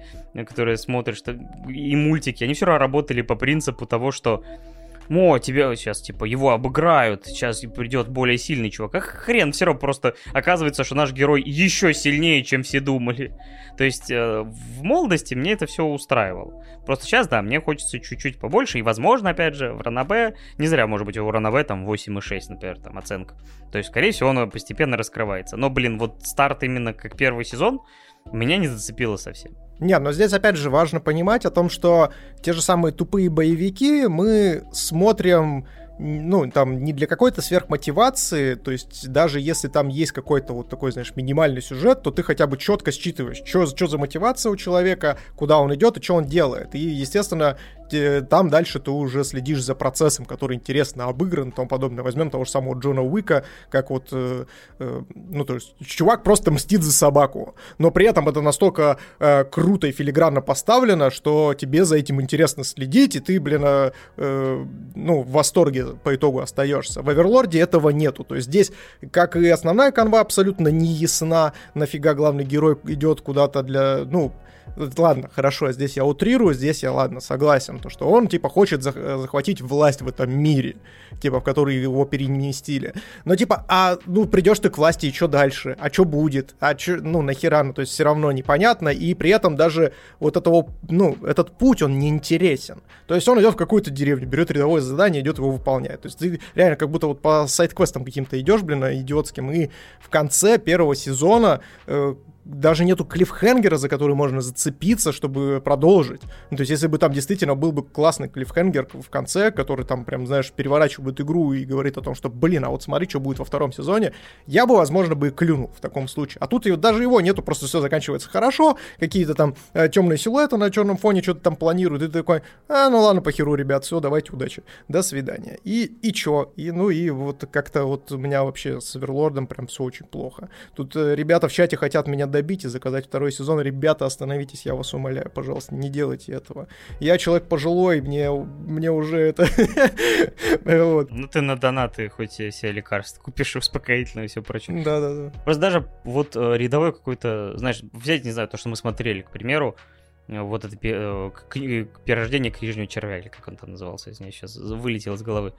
Даже там все довольно базово, прозаично, ничего такого не происходит, но есть хотя бы задел на второй сезон, потому что ее там болезнь, Например, вот там прогрессирует болезнь. Мы выясняем, оказывается, что у нее какие-то способности там типа к магии просыпаются. И это все, при том, что как бы базовый расклад, ну ничего как бы сверхъестественного не приводит, у тебя, по крайней мере, есть задел, что во втором сезоне все это раскроется. То есть вот достаточно было действительно, как ты сказал, какого-то клиффхенгера в конце, не знаю, там просто появился там игрок, типа, не знаю, на фоне, не знаю, типа там, который сказал, Мамонга, оказывается, и ты здесь.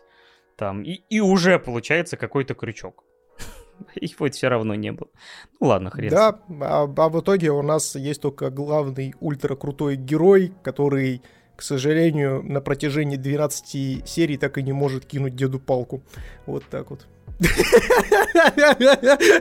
Паша такой, бля, ладно, надо это прекращать. Да, купи себе эту Демимакуру с Айнсом. Полгода. Да, да, да, да, да, кстати. О, черт, черт. Я, кстати, уже подумал, да, то, что нужно купить тебе подобную наволочку. Можешь типа снять цунады и одеть от своего. Мне просто ужасное воспоминание всплыло. Это э, перс... Помнишь, они же сами программируют NPC.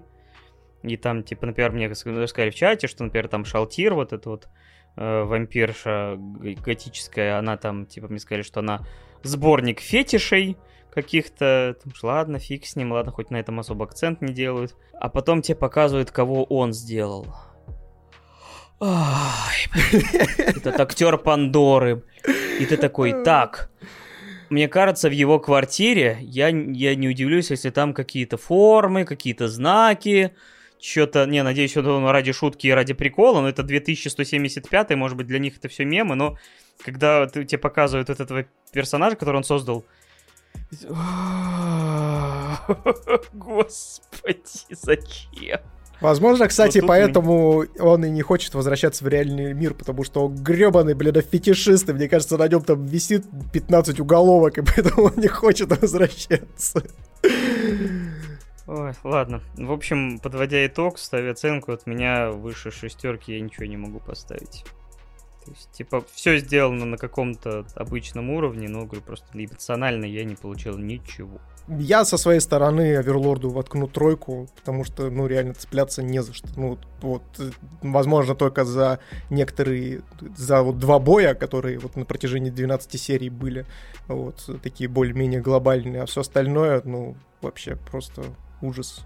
Я тут, знаешь, еще хотел что подытожить? О том, что чем больше, блин, Айсикаев я смотрю, тем больше мне, блин, нравится Сау, на удивление. Вообще, да, Сау выглядит выигрышнее, конечно. То есть ты вспоминаешь, потому что в Сау, ну, реально есть довольно клевые идеи, концепции, какие-то клевые моменты. То есть оно как бы не идеальное, э, ни разу, но, ну, как бы там реально есть за что зацепиться не раз и не два. Есть моменты, которые я на дух не перевариваю, но в целом, ну, как бы, мне было гораздо лучше, приятнее смотреться, честно скажу. Если уж так выводить на равных. При том, что, ну, не знаю, там, грубо говоря, на концептуальном уровне Wild Salt Gone э, ну, скажем так, должен быть гораздо интереснее, чем вот мега правильный наш товарищ этот. Кирита. Кос, Кирита, да. Но, опять же, скорее всего, этот Оверлорд э, просто, ну, раскроется со временем. Но я не хочу вставать на этот путь э, путешествия и, ну, найти этот, эти самые крючки. Да, знаешь, ну вот, казалось бы, аниме часто выпускают для того, чтобы прорекламировать Ранабе, но вот первый сезон Оверлорда — это самая херовая реклама Ранабе, которую я когда-либо видел вообще. Ну, у нас еще все впереди. То есть в этом плане даже «Власть книжного червя» мне захотелось прочитать больше, чем «Оверлорда». Ну ладно, переходим к финальной теме, и это анимешка «Странники». И сейчас я вам быстренько расскажу про что это. А, значится, 2075 год, а, планета наша все еще жива, существует, и мы... Планета Зилибоба. Мы решили э, активнее как бы исследовать космос, но с годами на орбите появилось, ну, появилось какое-то огромное количество космомусора. В принципе, и сейчас, я так понимаю, такая проблема стоит, а через а в 75 году так и еще острее, то, собственно говоря, участившиеся полеты, э, ну, привели к тому, что, ну, были действительно аварии, были жертвы, поэтому был создан отдел, э, ну, то есть в одной такой а, а, огромной межнациональной корпорации, отдел, который занимается, собственно, сбором мусора, и мы, э, наша история стартует именно там, новенькая Ай э, Танабе, приходит в этот, как его называют, недоотдел, и, собственно говоря, ее начина... начинаются ее будни, и мы знакомимся с остальными персонажами, которые тут довольно клевые, яркие. Вот.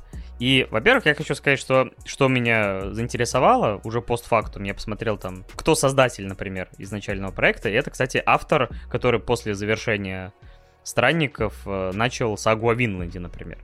То есть, при, прикинь, как, насколько разные. То есть, некоторые авторы там, там, я написал одну серию фэнтези, напишу-ка я другую серию фэнтези. А он взял твердую фантастику, довольно приземленную, и такой, так, так, так, следующий мой проект будет про викингов. Не, ну достаточно очевидно, потому что когда, допустим, автор пишет в рамках одной какой-то, знаешь, стилистики, либо же в рамках одного определенного жанра, это настолько его выматывает и уже заебывает, то что вполне, вполне вероятно, то, что он сагу о Винланде просто написал, потому что ему надоел космос, например. Мне просто вспоминается Дэн Симмонс, по-моему, кто автор э, Террора, э, Гипериона, то есть таких абсолютно разных произведений. У него там есть триллеры какие-то, есть э, вот опять же история про путешествие на полюс с мистикой и вообще какая-то вот грандиозная э, космическая сага. Ты, кстати, не читал Гиперион? Нет, я, к сожалению, не читал. Вот, блин, это одно из лучших, что я читал, но я читал мало, поэтому мое мнение про книги лучше не, не учитывать. Ну, может, когда-нибудь ее экранизируют, хотя это не экранизируем, абсолютно фигня. Ну, вот, потому что не, есть некоторые авторы, которые вот просто берут и меняют полностью свой какой-то может быть, стиль это вряд ли, а именно сеттинг, то есть на, на, настолько сильно. То есть вот как раз а, мне позабавило, что здесь настолько разные сеттинги. А вот режиссер не менял ничего, в принципе, в своей жизни. Режиссер э, э, Гора Танигути, он, собственно, такой странников сделал, там интриги, расследования, все педали, и потом такой, так, а что бы еще бы такого вот мне срежиссировать? Я такой, о, Код Гес, погнали! И, в общем, до сих пор он э, режиссер, один из режиссеров, собственно, Кода Гиос. Ну, кстати, тут студия Sunrise, у которой вот как раз Гентама, Код Гиос, Бибоп, то есть э, такие... Узнается, кстати, их стиль, уж точно в Коде Гиос, не в Гентаме. Ну, кстати, даже Гентама в какой-то степени. Но э, давай поговорим тогда уже более, э, скажем так, по ощущениям. Мне в целом странники, ну, прям понравились. То есть с оговорками, мы про это сейчас поговорим, но особенно на фоне Верлорда, потому что я начал их смотреть буквально, я в этот раз стал смотреть не закончил одно, начал другое. В этот раз я решил, чтобы там на второй неделе у меня была более, менее загруженной. Я начал там, типа, там, в 7 вечера я начинаю смотреть Оверлорда, в 9 вечера я смотрю там Странников. И я смотрю Оверлорда, первые там 2-3 серии, у меня каменное абсолютно лицо. Я такой думаю, может, я, блин, в плохом настроении сел? Ну, вообще, конечно, плохо, что вот, ну, то так получилось как-то типа, плохое настроение, может, это повлияло. Включаю буквально следующем страннике, и, блин, тут же мне как-то хорошо, приятно. То есть Ай Танабе заходит в, в этот недоотдел, там один, э, эта парочка начальников, который один вообще непонятно как должность получил, другой вообще как будто из цирка сбежал, потому что он постоянно какие-то приколюхи использует, какие-то костюмы. Э, при этом на как противовес абсолютно там серьезный Юрий, э, такой немножко суровый, который поначалу вот, э, ну, таким выглядит. Или, например, их сотрудница, которая, как ее там, Изабель, это, по-моему, ее... Эдель тоже такая серьезная сидит, но у нее тоже все не так просто. Или лучшая мамочка этого аниме Фи, вообще сидит там, курит. Короче, мне вот э, как только нас познакомили с персонажем, я-то понял, я подружусь с этим аниме. А дальше началось вот, опять же, красивейшие виды в космоса, где они решают вот какие-то довольно, может быть, базовые проблемы, но в условиях космоса любая проблема, она ни хрена не базовая, потому что стоит жизни, потому что там, не знаю, любая пробоина, там что-то несогласованность, все это грозит тем, что как бы до свидания улетишь без страховки и поминай тебя, не знаю, там.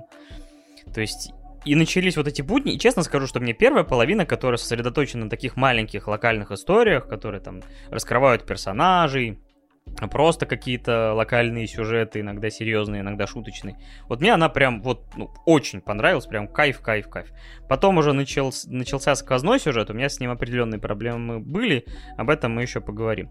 Вот как у тебя первое вот твое впечатление?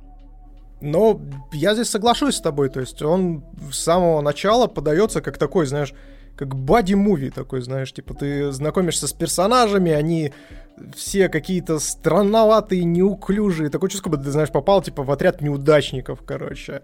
Но, естественно, в дальнейшем оказывается все не так просто, как кажется, и это очень круто. То есть мне э, тоже в целом странники очень понравились. Я прям в диком восторге от этого аниме, потому что я, во-первых, очень люблю э, твердую научную фантастику, плюс дополнительно мне не чужды темы, связанные с экологией, потому что, ну, кто не в курсе, я тут мусор сортирую и тому подобное, и как бы... Я думал, обучался на эколога. Какое по счету высшее образование или какой-то Миша сейчас выплывет? Я тоже в какой-то степени. Я, я и сам космонавт в каком-то это, в каком-то ключе. Нет, кстати, да, если бы, если бы ты сейчас сказал, я в какой степени тоже проходил курсы, летал на Марс, я такой думаю, а, все, я веду с больным человеком. По луне ходил. Вот, кстати, помните, там вот за Армстронгом выходил парняга, а это был я. В формате сперматозоида. Вылетал в космос. Да. Вот. И, ну, то есть темы экологии здесь тоже очень серьезно затронуты. Это прям очень круто. Причем они здесь не каким-то, знаете, э, ну, просто там обозначили парочкой фраз, а тут действительно сквозная история, связана с тем, что на Земле фатальный пиздец происходит, и в космосе в том числе. И, кстати, вот эта проблематика космического мусора, она тоже по факту, ну, не так уж и облачное, знаешь, как типа как далекое будущее не выглядит для нас, потому что э, даже сейчас, насколько я знаю, есть всего 4 или 5, если мне не изменяет память, просветов э, в этом мусоре, который у нас сейчас вокруг планеты летает, для того, чтобы осуществлять космические полеты. То есть это реальная проблема, с которой нужно бороться, и естественно, вот э, очень классно то, что странники это все дело поднимают, развивают, и это является тоже неким двигателем для дальнейшего сюжета. И здесь, опять же, тоже с тобой соглашусь, то, что первые там 13 серий, они выглядят уль, ну, гораздо более выигрышно, чем те, которые пошли за, ну, за складным сюжетом после, там, с 14 по 26 серию. Вот, но в целом, в целом я в диком восторге, даже, ну, не знаю, какие у тебя там, конечно, проблемы возникли со второй частью аниме, но мне бесконечно все понравилось, то есть очень классно, очень крутые герои, очень классная проблематика э, раскрывается в некоторых сериях. Вот э, мне очень понравилась серия, например, с э, девочкой, которую на Луну, типа, везут вот, родители, и там в конце принимается решение о том, что, типа, за детей не нужно решать, типа, дети должны сами принимать за себя решения, типа, э, и это прям очень прикольно. Ну и, соответственно, э, история с той же самой любовью, ну, то есть, как это все э, любят прикалываться, то, что «Интерстеллар» — это фильм, типа, про любовь и, молеку... и математику, вот, тут примерно то же самое, но здесь гораздо интереснее это все обыграно, и мне очень понравилось, чем закончилось это произведение, то есть оно внесет в себя очень классные посылы, то есть э, тут поднимается и тема одиночества, и тема взаимодействия с людьми, и тема жертвы, на что ты готов ради других, готов ради себя, готов ради будущего планеты и тому подобное. Это прям очень круто. Ну вот мне очень понравилась арка с, э, сэмпаем главного героя, вот, когда, собственно, он там э, происходят некоторые вещи, и он говорит о том, что я пошел на это все дело сознательно, э, потому что, ну, это моя жертва. Это моя жертва для того, чтобы люди продолжали жить. Это прям очень круто. У тебя, кстати, какая, какая любимая серия, если говорить, допустим, про какие-то короткие эпизоды, либо же арка? А, по любимым эпизодам э, мне очень понравился вот этот очень легкий эпизод с э, космическими ниндзя. Наруто и тут прорвался. То есть это команда, когда они попадают в какие-то там, не знаю, трущобы, не трущобы, когда люди без работы, которые прилетели работать, оказались там типа э, в паршивом положении, но не уныли и решили стать ниндзя. И типа это абсолютно идиотская история, как бы помогает все равно, то есть э, спасти там жизни. Правда, что с ними в итоге происходит, это, конечно, очень темное дерьмо, блин, и грустное, потому что, блин.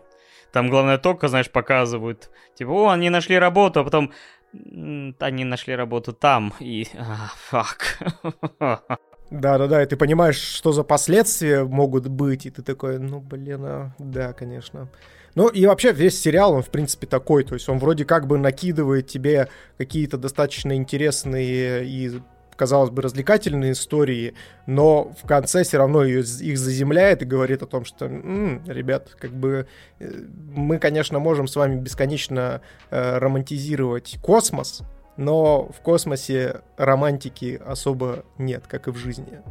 То есть все разбивается о некоторую реальность. Поэтому это, э, мне кажется, еще один плюс странников, потому что он не отрывает этот э, э, сериал в полную романтизацию, а вот держит ее в рамках. Да, еще мне понравилась предыстория Юрия, то есть, собственно говоря, вся эта... То есть, чему он, то есть, вообще, как он оказался в этом подразделении, то есть, как бы, что его натолкнуло, то есть, это как бы и грустно, и в какой-то степени, опять же, показывает его стремление, то есть э, и, ну, как по почтить, опять же, там память этого человека, то есть то тоже. То есть вообще, в принципе, каждое более-менее раскрытие почти всех э, вот этих второстепенных персонажей, то есть там, конечно, не очень сильно акцент э, делается только разве что на вот их непутевом начальнике, и там, ну, чуть-чуть больше на вот там, как, его зовут, который вот именно клоунские обязанности выполнял.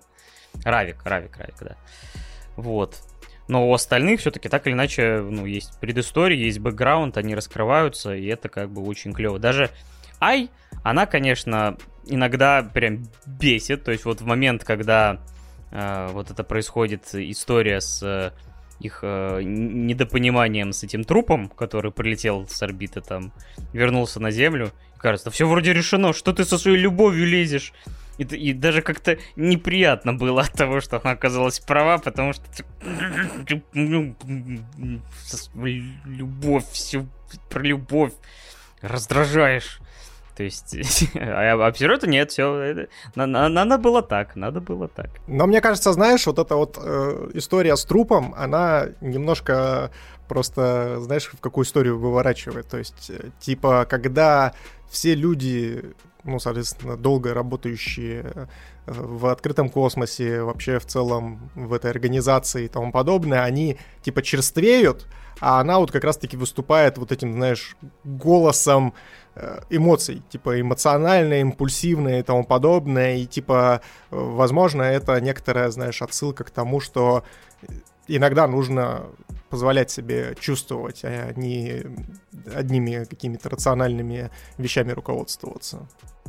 Да, наверное, да. То есть, если бы это, этого не было, история могла бы быть более сухой, а так у них появляется вот такое некоторое противостояние идеологии в какой-то степени, пусть, ну, не слишком серьезное, но оно как бы и разноображивает, и больше эмоций этому всему дарит. Я думаю, кстати, можно, в принципе, арочку, в смысле, планочку нашу спойлеры. Да, наверное, давай перейдем уже в спойлерную зону. Вот, э, ребят, кто не смотрел, я дико рекомендую вам посмотреть «Странников». Если вы любите космос, если вы любите научную фантастику, обязательно смотрите. Но если вы хотите э, действительно что-то динамичное и что-то прям такое, что вас прям захватит и протащит на одном дыхании от начала и до конца, ну, наверное, нет. Наверное, нет. То есть местами немножко душноватый сериал, и я понимаю, почему я его, допустим, бросил э, в момент выхода, когда я его смотрел. То есть я его бросил где-то на четвертой или на шестой серии, вот когда он в ангоинге был. Вот, и сейчас я не жалею абсолютно то, что я к нему вернулся. Это, блин, прям действительно восхитительное произведение, но оно, оно вполне вероятно может вас задушить немножко. Ну, кстати, тут тоже должен сказать, что э, это будет очень странно э, сказано и звучать, но мне было проще смотреть Оверлорд, чем э, странников, то есть почему-то, когда у тебя нету вообще, то есть а, аниме тебе ничего не требует, оно смотрится проще, чем аниме, которое все-таки требует, то есть смотри меня внимательно, так, значит, у нас здесь вот это, это соотносится с этим, поэтому это выстрелит вот тогда, то есть как бы больше от тебя требует и как бы каких-то все-таки маломальских знаний и внимательности, поэтому смотреть мне было несколько тяжелее, как ни странно. Ну, да, и это, опять же, ну, то есть не важно забывать то, что э, «Странники» — это отчасти э, даже некоторый своего рода триллер, особенно под конец. Вот, поэтому и научная фантастика в том числе приземленная, жестокая и тому подобное. Поэтому, естественно, оно не выглядит как попкорновое кино типичное. Просто возвращаясь, о чем вообще в принципе, о чем это аниме, и уже углубляясь в какие-то моменты. Например, здесь есть критика мира в целом. То есть, опять же, про разделение стран первого мира и тех, кто, ну, как бы на втором, на вторых и третьих ролях. Потому что вот история Ильтаники довольно вот такая, по, первой такая прямо-таки добрая, э, какая-то немножко наивная даже, но чем она оборачивается? Тем, что в итоге этот э, тест их, э, э те, ну, вот этого образца, э, скафандра оборачивается тем, что так как в их страну вторглась, собственно, эта федерация, э, как бы, которая, так понимаю, главенствующую роль сейчас на Земле имеет, то, получается, и этот тест останавливают, его там под стражу хотят отправить, и э, наши герои там не подчиняются или там стараются, чтобы ему дали время, хотя за это, опять же, определенные расплаты им идет. Особенно вот персонаж Клэр, или как ее там, зеленоволосая. Клэр же звали? Зеленоволосая, да, Клэр ее. Клэр Рондана. Вот. У, у, у нее вообще какое-то прям падение, потому что она занимает, она тоже эльти, э, эльтоника, и получается, что она занимает довольно высокое положение в обществе, хотя она, по сути, иммигрантка, она получила образование, так в США, и добилась, собственно говоря, этого во многом, хотя для вот персонажей, которые там связываются с Землей, она прям героиня. То есть, что типа, о, ничего себе, она работает там на семерке, на этой космической станции, типа, ты чего достигли там, типа, наши, здорово. И при этом, типа, вот череда событий приводит ее вообще к какой-то падению буквально. То есть, как бы она э, типа начинает там ошибаться по работе, и, типа оказывается в этом отделе, а потом, ну, к этому еще вернемся, где она оказывается. Вот, опять же, эта тема поднимается. Uh, опять же, история про предназначение, потому что для Хачимаки, который этот uh, наш главный герой, то есть его зовут uh, Хатирота Хосину, но все его называют Хачимаки, я так понимаю, что это вот эта повязка, который, ну, не, не помню, какое у нее изначально назначение, но я думаю, многие поняли, о чем я. Вот. И он, например, поначалу просто мечтатель, такой молодой парень, который там, я хочу себе там корабль. И вот, сталкиваясь с определенными сложностями, перепро... Э, так сказать, э, одну, другое, он попадает вот в такой в, почти в экзистенциальный кризис, когда его там выбрасывает в космос, он оказывается один, у него там начинается паника, у него потом припадки начинаются, и ему помогают, э, просто там приведя его на стройку вот этого сверхнового корабля, и он вот переменяется, и он обретает новый смысл, и он хочет на этом корабле отправиться там на Юпитер, и там, получается, там становится одержимый этой идеей. То есть он как бы ищет э, себя вот на протяжении этих всей серий, свое место в этом мире. То есть, опять же, много каких тем здесь затронуто, то есть, как бы, вот в этом аниме очень хорошее. А еще последнее, что я хочу сказать по этой части, оно, они также еще проходят, по, э, проходятся по корпоративной вообще всей этой истории, что, например, отделы, которые приносят бабки, они типа в фаворе, молодцы, у них отличные отчеты, а вот недоотдел, который, ну, им не на чем зарабатывать деньги, но при этом они приносят реальную пользу там планете, людям, они вот, грубо говоря, там на каком-то иждивенческом э, состоянии, то есть им там какие-то подачки, они там на старом корабле разваливающемся летают, типа денег на ремонт нет, они там занимаются вообще там, у них там по 2-3 работы, чтобы там как-то прожить параллельно, то есть как бы и про вот такую несправедливость тоже. Вот э, переходя к... Просто почему мне, например, я сказал про вторую часть, потому что потом история э, доходит на такой э, момент, что в этой вселенной есть террористическая организация, которая э, фронт освобождения космоса, которая там занимается какими-то подрывами там на станциях, и потом все это постепенно превращается как в такое полноценное противостояние с захватами, угрозами, там типа. И вот здесь, честно говоря, вот что-то меня немножко немножко потеряло. Вот скажи свое отношение вообще, в принципе, к той части аниме, вот ко второй, где вот уже начинается эта тема, как Хачимаки начинает уже готовиться, игнорируя своих там близких. Э, ну, вот, э, опять же, все идет как-то вот конфликтно. Ну, здесь э, какая история? Я, наверное, начну здесь, знаешь, как, с какой темы. Вообще, вообще, все, что происходит во второй части, такая, знаешь, очень сероморальная история. Потому что казалось бы, ну, ты когда высказывал свое мнение о Клэр и говорил о том, что вот она там с одной стороны типа героиня и тому подобное, а потом она валится на дно, я не могу сказать, одно ли это вообще. Ну, то есть, то, что она спойлер-спойлер, является представителем вот этого фронта освобождения космоса, делает ли э, ее плохим человеком? Потому что если разбирать, допустим, фронт освобождения космоса, то они по факту тоже отчасти правы. То есть правительство забило хер на то, чтобы урегулировать э, все, что происходит сейчас на Земле, начало выделять там какие-то невероятные деньги и тому подобное на то, чтобы очистить космос. Типа вы дома сначала разберитесь, а потом уже разбирайтесь с тем, что есть, э, скажем так, во дворе. И в этом плане, ну, то есть я считаю то, что вот в этом и заключается серая мораль, то, что у каждого мотивация, которую можно понять. То есть и э, те, те же самые э, мусорщики, вот эта организация, которая занимается тем, то, что очищает э, все э, ну, на орбите Земли, она тоже, она тоже правильная потому что действительно это откроет для них э, дополнительные ресурсы, дополнительные, скажем так, эм, истории, связанные там, ну, не только с добычей ресурсов, но, опять же, там, космическим перелетом и тому подобное. И в этом плане мне это все, знаешь, что напомнило? Я по-моему, в году 2019 э, проходила некоторая конференция, в которой участвовал Илон Маск и Джек Ма. Кто не... Ну, Илона Маска, я думаю, все знают. Это человек, который организовал Теслу, который SpaceX владеет и тому подобное. И вообще рубаха парень и мем всея интернета. А Джек Ма — это генеральный директор э, и основатель компании э, Alibaba Group. Это те, кто, насколько я помню, владеют там э, Алиэкспрессом и тому подобное всякой истории. В общем, э, он из Китая. И у них была очень интересная интересный дискурс как раз-таки на будущее э, людей.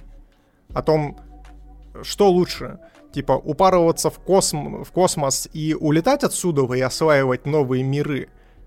За это выступал, естественно, Илон Маск. Либо же организовывать свои силы на то, чтобы обеспечить комфортное проживание на планете Земля. И за это выступал как раз-таки Джек Ма. И у них очень интересный дискус был, и в этом плане я, если честно, больше э, согласился с позицией Джека Ма на тему того, что гораздо круче и интереснее следить за собственным домом, в котором ты сейчас живешь, и типа навести в нем порядок, чем э, вылетать куда-то там дальше, осваивать. Это, безусловно, тоже важно, и это, безусловно, тоже нужно, но при этом, ну, как бы на свою родную планету забивать тоже смысла нет. И вот в этом плане в меня, конечно, странники очень сильно попали, вот. И мне прям было интересно наблюдать за этим всем. Немного меня смутили во второй части как раз-таки там с 14 по 26 серию трансформации героев, потому что, естественно, когда он берет э, в самом начале тон такого боди-муви, где тебе раскрывают героев с разных сторон и тому подобное, а потом раз и начинает этих героев э, деконструировать, ты такой, так, что-то у меня здесь немножечко голова кипит, и что-то у меня не сходятся уже архетипы героев, типа одно с другим.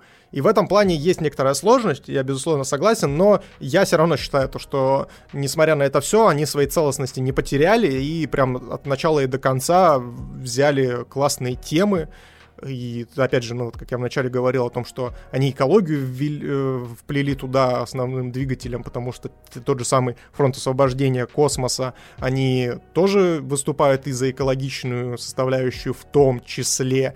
И это прям является двигателем, скажем так, сюжета основного. Это прям очень круто. Прям мне очень понравилось. И Клэр, я считаю, кстати, между прочим, одним из лучших персонажей вообще во всем аниме. Ну, мне просто были неприемлемые их методы, то есть в моем представлении это такой, скорее, шаг отчаяния, То есть, типа, последний шанс, потому что они не могут ничего сделать какими-то мирными обычными методами. И, по сути, начинают вот привлекать внимание, то есть перекрывать, опять же, космос. То есть, ну, по сути, отрезать альтернативные э, пути развития, чтобы, собственно говоря, ну, запереть всех на Земле в какой-то степени, потому что они постоянно рождают, ну, хотят, хотят там взорвать какой-нибудь спутник или еще что-то, тем самым преувеличивая этот космос, чтобы, ну, космический мусор, чтобы невозможно было вообще летать. Э, и, собственно говоря, были отрезаны пути получения ресурсов там с Луны, Марса и так далее. Что тоже как бы не является там оптимальным, потому что я так понимаю, что, ну, опять же, ресурсы, они конечные, и где-то их надо брать. Просто для них скорее была проблемой ключевой, что распределение ресурсов, оно вот несправедливое с позиции того, что, как бы, ну, грубо говоря, космос общий, а получают все только одни, остальные как хотите, так и крутитесь. То есть проблема обозначена, но да, вот говорю, для меня вот эти методы, которые я не приемлю, вот, ну, я единственное их как сказать, э, хоть как-то понимаю, вот с позиции того, что это какой-то вот шаг отчаяния. И при этом мне немножко, конечно, вот то, что они добиваются своего этими методами, это как-то немножко меня в какой-то степени покоребило. Потому что, ну, блин, я бы все-таки не, не обелял людей, которые пользуются... Не, я в смысле, я, я, не, я не говорил о том, что я выступаю за фронт освобождения свободы от террористов. Типа, да, взрывайте нахер космос. Я просто говорю про то, что они как раз-таки тоже сероморальны. Ну, то есть они, да, они, ну, они поэтому и террористы, потому что все террористы используют кардинальные методы решения вопросов. Вот. И, ну, не используют другие, более дипломатичные и э, менее, скажем так, ущербные для других людей. Вот. Но факт остается фактом, что и те, и те по факту правы. Одни используют одни методы, другие используют другие, и кто из них, блин, а хуже, хер его знает. Как говорится, жаба ебала гадюку. Есть такое. Ну и да, то, что ты упоминал про э, такие резкие метаморфозы персонажей, говорю, я не совсем все-таки до конца понял. А, вот э, тот резкий скачок э, Хачимаки, то есть, грубо говоря, в середине, они там, грубо говоря, такая... До, до первой половины это более романтическая история про двух персонажей. А потом вот хоп, и, по сути, вот он его переключает, буквально переклинивает, он становится, ну, каким-то раздражительным, то есть, не знаю, он там разговаривает сам с собой после этой вот психологической травмы, связанной, которой он э, дрейфовал в космосе. И вот, и вроде как ему становится легче, но при этом он становится одержимым, типа, все, мне никто не волнует, друзья, любовь, все это пошло в жопу, типа, у меня есть только цель, вот, говорю, я для себя не совсем все-таки понял, э, как-то для меня это было как-то, я, я, видимо, упустил что-то, такое ощущение, то есть, и поэтому я как-то вот смотрел на это с некоторым недоумением. Ну, это да, это не обозначивается в самом сериале, но у него просто проблемы достаточно жесткие в психологическом плане, поэтому он, э, ну, такие, знаешь, прям на уровне с, э, с биполярным расстройством. Вот, это, конечно, было бы классно, если бы это обозначили как-то в сериале, но они действительно, да, здесь я с тобой соглашусь, то есть там просто вроде бы романтичная арка, потом раз херакс, и просто типа все, нахер всех, я домой. Гайс, я съебываюсь, до свидания. Вот, и это в этом плане, да, меня тоже немножко покоребило, но я, конечно, для себя обосновал это все, но я понимаю, да, почему с этим могут быть проблемы. Вот. А, поэтому все-таки, наверное, более серьезный тон второй половины. Он, говорю, он, в принципе, обоснован. И как бы я понимаю, что автор, ну, немножко все-таки э, поигрался в начале какими-то, но все-таки его изначальная идея была создать, наверное, все-таки более серьезное произведение, и темы, которые мы проговорили, он здесь так или иначе раскрывает, опять же, кому-то понравится, кому-то не понравится, но в целом, мне кажется, он у него был какой-то план, и он его придерживался и закончил. И концовка, опять же, ну, свела все более или менее воедино, и все-таки не стала там на какой-то темной. Все заканчивается так и, и вашим, и нашим плюс-минус что как бы меня плюс-минус удовлетворяет. Ну да, на удивление это все не закончилось какой-то дикой чернухой, то есть прям совсем жесткой. Но мне очень понравилось, как они в конце, когда вот Клэр тащила на себе э, главная героиня, Ай, которая, вот, и там вот был как раз-таки намек в конце серии о том, что она заберет, типа, у нее кислород, и она прям, знаешь, у нее прям это аж лицо поменялось, такое маниакальное стало, такое, этот кислород может меня спасти, и я такой, блин, Сейчас они, походу, короче, вот этот весь романтичный, романтичный образ, типа, ай, разобьют просто в клочья. Типа, вот как раз-таки подкрепляя то, что э, космос, типа, он ну, типа, романтика романтикой, но космос, типа, остается космосом, он безжалостен. Но нет, этого не случилось. Я, с одной стороны, такой думаю, блин, ну упустили такую классную прям ниточку, за которую можно было потянуть, а с другой стороны думаю, блин, да, и как бы окей. Ну, то есть, и, э, и потому что именно из-за вот этой романтичной жилки у Ай вместе с главным героем э, вот у них случилась вот эта вот химия между собой.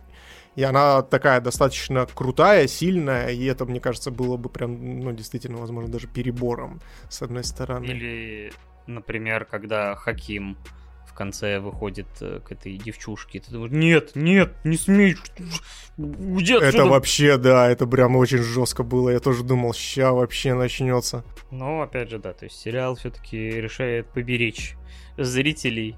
Ну, то есть автор уравновешивает, опять же, вот такие приземленные темные моменты с э, такой вот позитивным и объединяющим посылом, что, опять же, ну, опять же, он показывает обе стороны, эмоциональную и прагматичную, и вот все-таки приводит их к какому-то своему знаменателю, что, опять же, хорошо. Да, мне вот, э, кстати, я подумал о том, что такое чувство, как будто не хватило еще сезончика для нормального раскрытия, и вот как раз-таки, возможно, вот этот э, резкий переход из одного состояния в другое для главного героя, это, возможно, был как раз-таки Э, было принято решение о том, что типа второго сезона не будет, и он начал просто уже рассказывать историю полноценно. Может быть, это было в первоисточнике просто между... Ну, то есть они как бы поняли, что у них материал ну, попадается ровно на сезон, что, ну, и какими-то моментами они, может быть, пожертвовали с первоисточника. Вполне такое может быть. Да, и сколько ты ставишь в итоге странникам? Я ставлю девяточку. Мне очень понравилось. Да, здесь я, мы тут с тобой синхронизировались, я тоже э, вообще ставлю твердую девятку. Отличное аниме, отличные посылы, интересная история, нестандартная. Вот, ну, то есть я, по крайней мере, сейчас вот навскидку даже и не вспомню какие-то тайтлы, которые похожие проблемы и, э, ну, скажем так, затрагивают и раскрывают вот именно с такой стороны. Это, конечно, ультра круть, я вообще дико всем советую посмотреть, но, опять же, как я и до этого сказал о том, что местами, местами, если в вас этот сериал не попадет, ну, то есть если вы не принимаете для себя какие-то вот такие серьезные, серьезные тоны, серьезное повествование, ну и опять же, вот этот вот неожиданную трансформацию героев, это может вас немножко задушить, поэтому вот как-то так. Только из-за этого я, наверное, бал скинул, а в остальном просто шикарно. Анимация шикарная, музыка восхитительная. Оупенинг вообще меня прям, ну, не скажу то, что он прям меня разорвал, конечно, но очень понравился. То есть я сначала, знаешь, такой, типа, а, ну, какой-то дженерик оупенинг, а потом с серии 10 я уже даже не пропускал его. Прям вообще очень круто сделано, визуально и аудиально, в принципе. У меня единственная с эндингом была проблема, потому что он такой легкий и а вторая половина заканчивается в половине случаев ни хрена вообще. ни по настроению, не так. И у меня постоянно было, что это, грубо говоря, какой-то там клиффенгер небольшой, или что-то мрачное, и потом вот этот эндинг, блин, почему вы его не поменяли на второй половине, потому что вообще никак не соотносится. Это да, это как с Евангелионом, знаешь, когда вот там задорная мелодия, под которую хочется в караоке танцевать, а там, блин, начинается, блин, жесть какая-нибудь. Да, как, как я придумал нам альтернативный опенинг, знаешь, типа, два деды вдвоем в депрессии сидят, и сейчас вам про аниме расскажут. Вы ждали джингл, вот он он. Вот он он родился на ваших глазах, на ваших ушах. Дорогие слушатели и зрители. Да Все, теперь мы будем пускать его, э, пускать его опенингом перед нашим подкастом обязательно. Вот, думаю, на этом мы с вами будем прощаться потихоньку. Спасибо огромное, что заглянули на стрим. Спасибо всем, кто слушает запись. Э, опять же, огромная благодарность, потому что потихонечку, потихонечку выбираемся из всяких подвалов э, по подвалов поисков подкастов. Потихоньку находим своих слушателей. Опять же, огромная благодарность всех, кто слушает, пишет отзывы, ставит оценочки на всех возможных платформах, пишет комментарии. Опять же, мы это стараемся мониторить, пока активность, может, не самая большая, но мы рады каждому комментарию, каждому лайку, каждому прослушиванию. Все это помогает к э, подкасту развиваться и двигаться вперед. Мы, надеюсь, будем вас радовать, развиваться и, скажем так, брать новые высоты. Да кого ты обманываешь? Будем деградировать, как обычно это и делаем. Потому что что? Потому что после 28 лет уже, ну, собственно, мозг начинает потихонечку скатываться. Вот. Ребят, вы в любом случае самые лучшие. Каждый из вас, каждый наш слушатель, каждый наш зритель, все, кто приходит к нам на прямые трансляции, все, кто слушает нас в аудиозаписи, вы вот, вот, вот ты, вот ладно, ты, ты вот сейчас, вот, вот я пальцем показываю, ну, конечно, аватарка моя не показывает, но я показываю, вот ты, ты прям лапочка. Просто обожаем тебя, любим меньше, чем три просто вообще. Вот, вы все классные, спасибо большое за поддержку каждому, кто, собственно, участвует. Кто не участвует, вы тоже бесконечно крутые, не обязательно нас поддерживать, это все, естественно, на добровольных началах. Поэтому что еще сказать? Подписывайтесь на нас на всех подкаст-площадках. Вот, э, заведите лайкосик на ютубчике, если вы смотрите видео-версию. Ну и, собственно, с вами были 2D-дедушки. Мы вас всех обнимаем, приподнимаем. Меньше, чем 3. И помните, 2D-деды лучше, чем 3D. Пока-пока.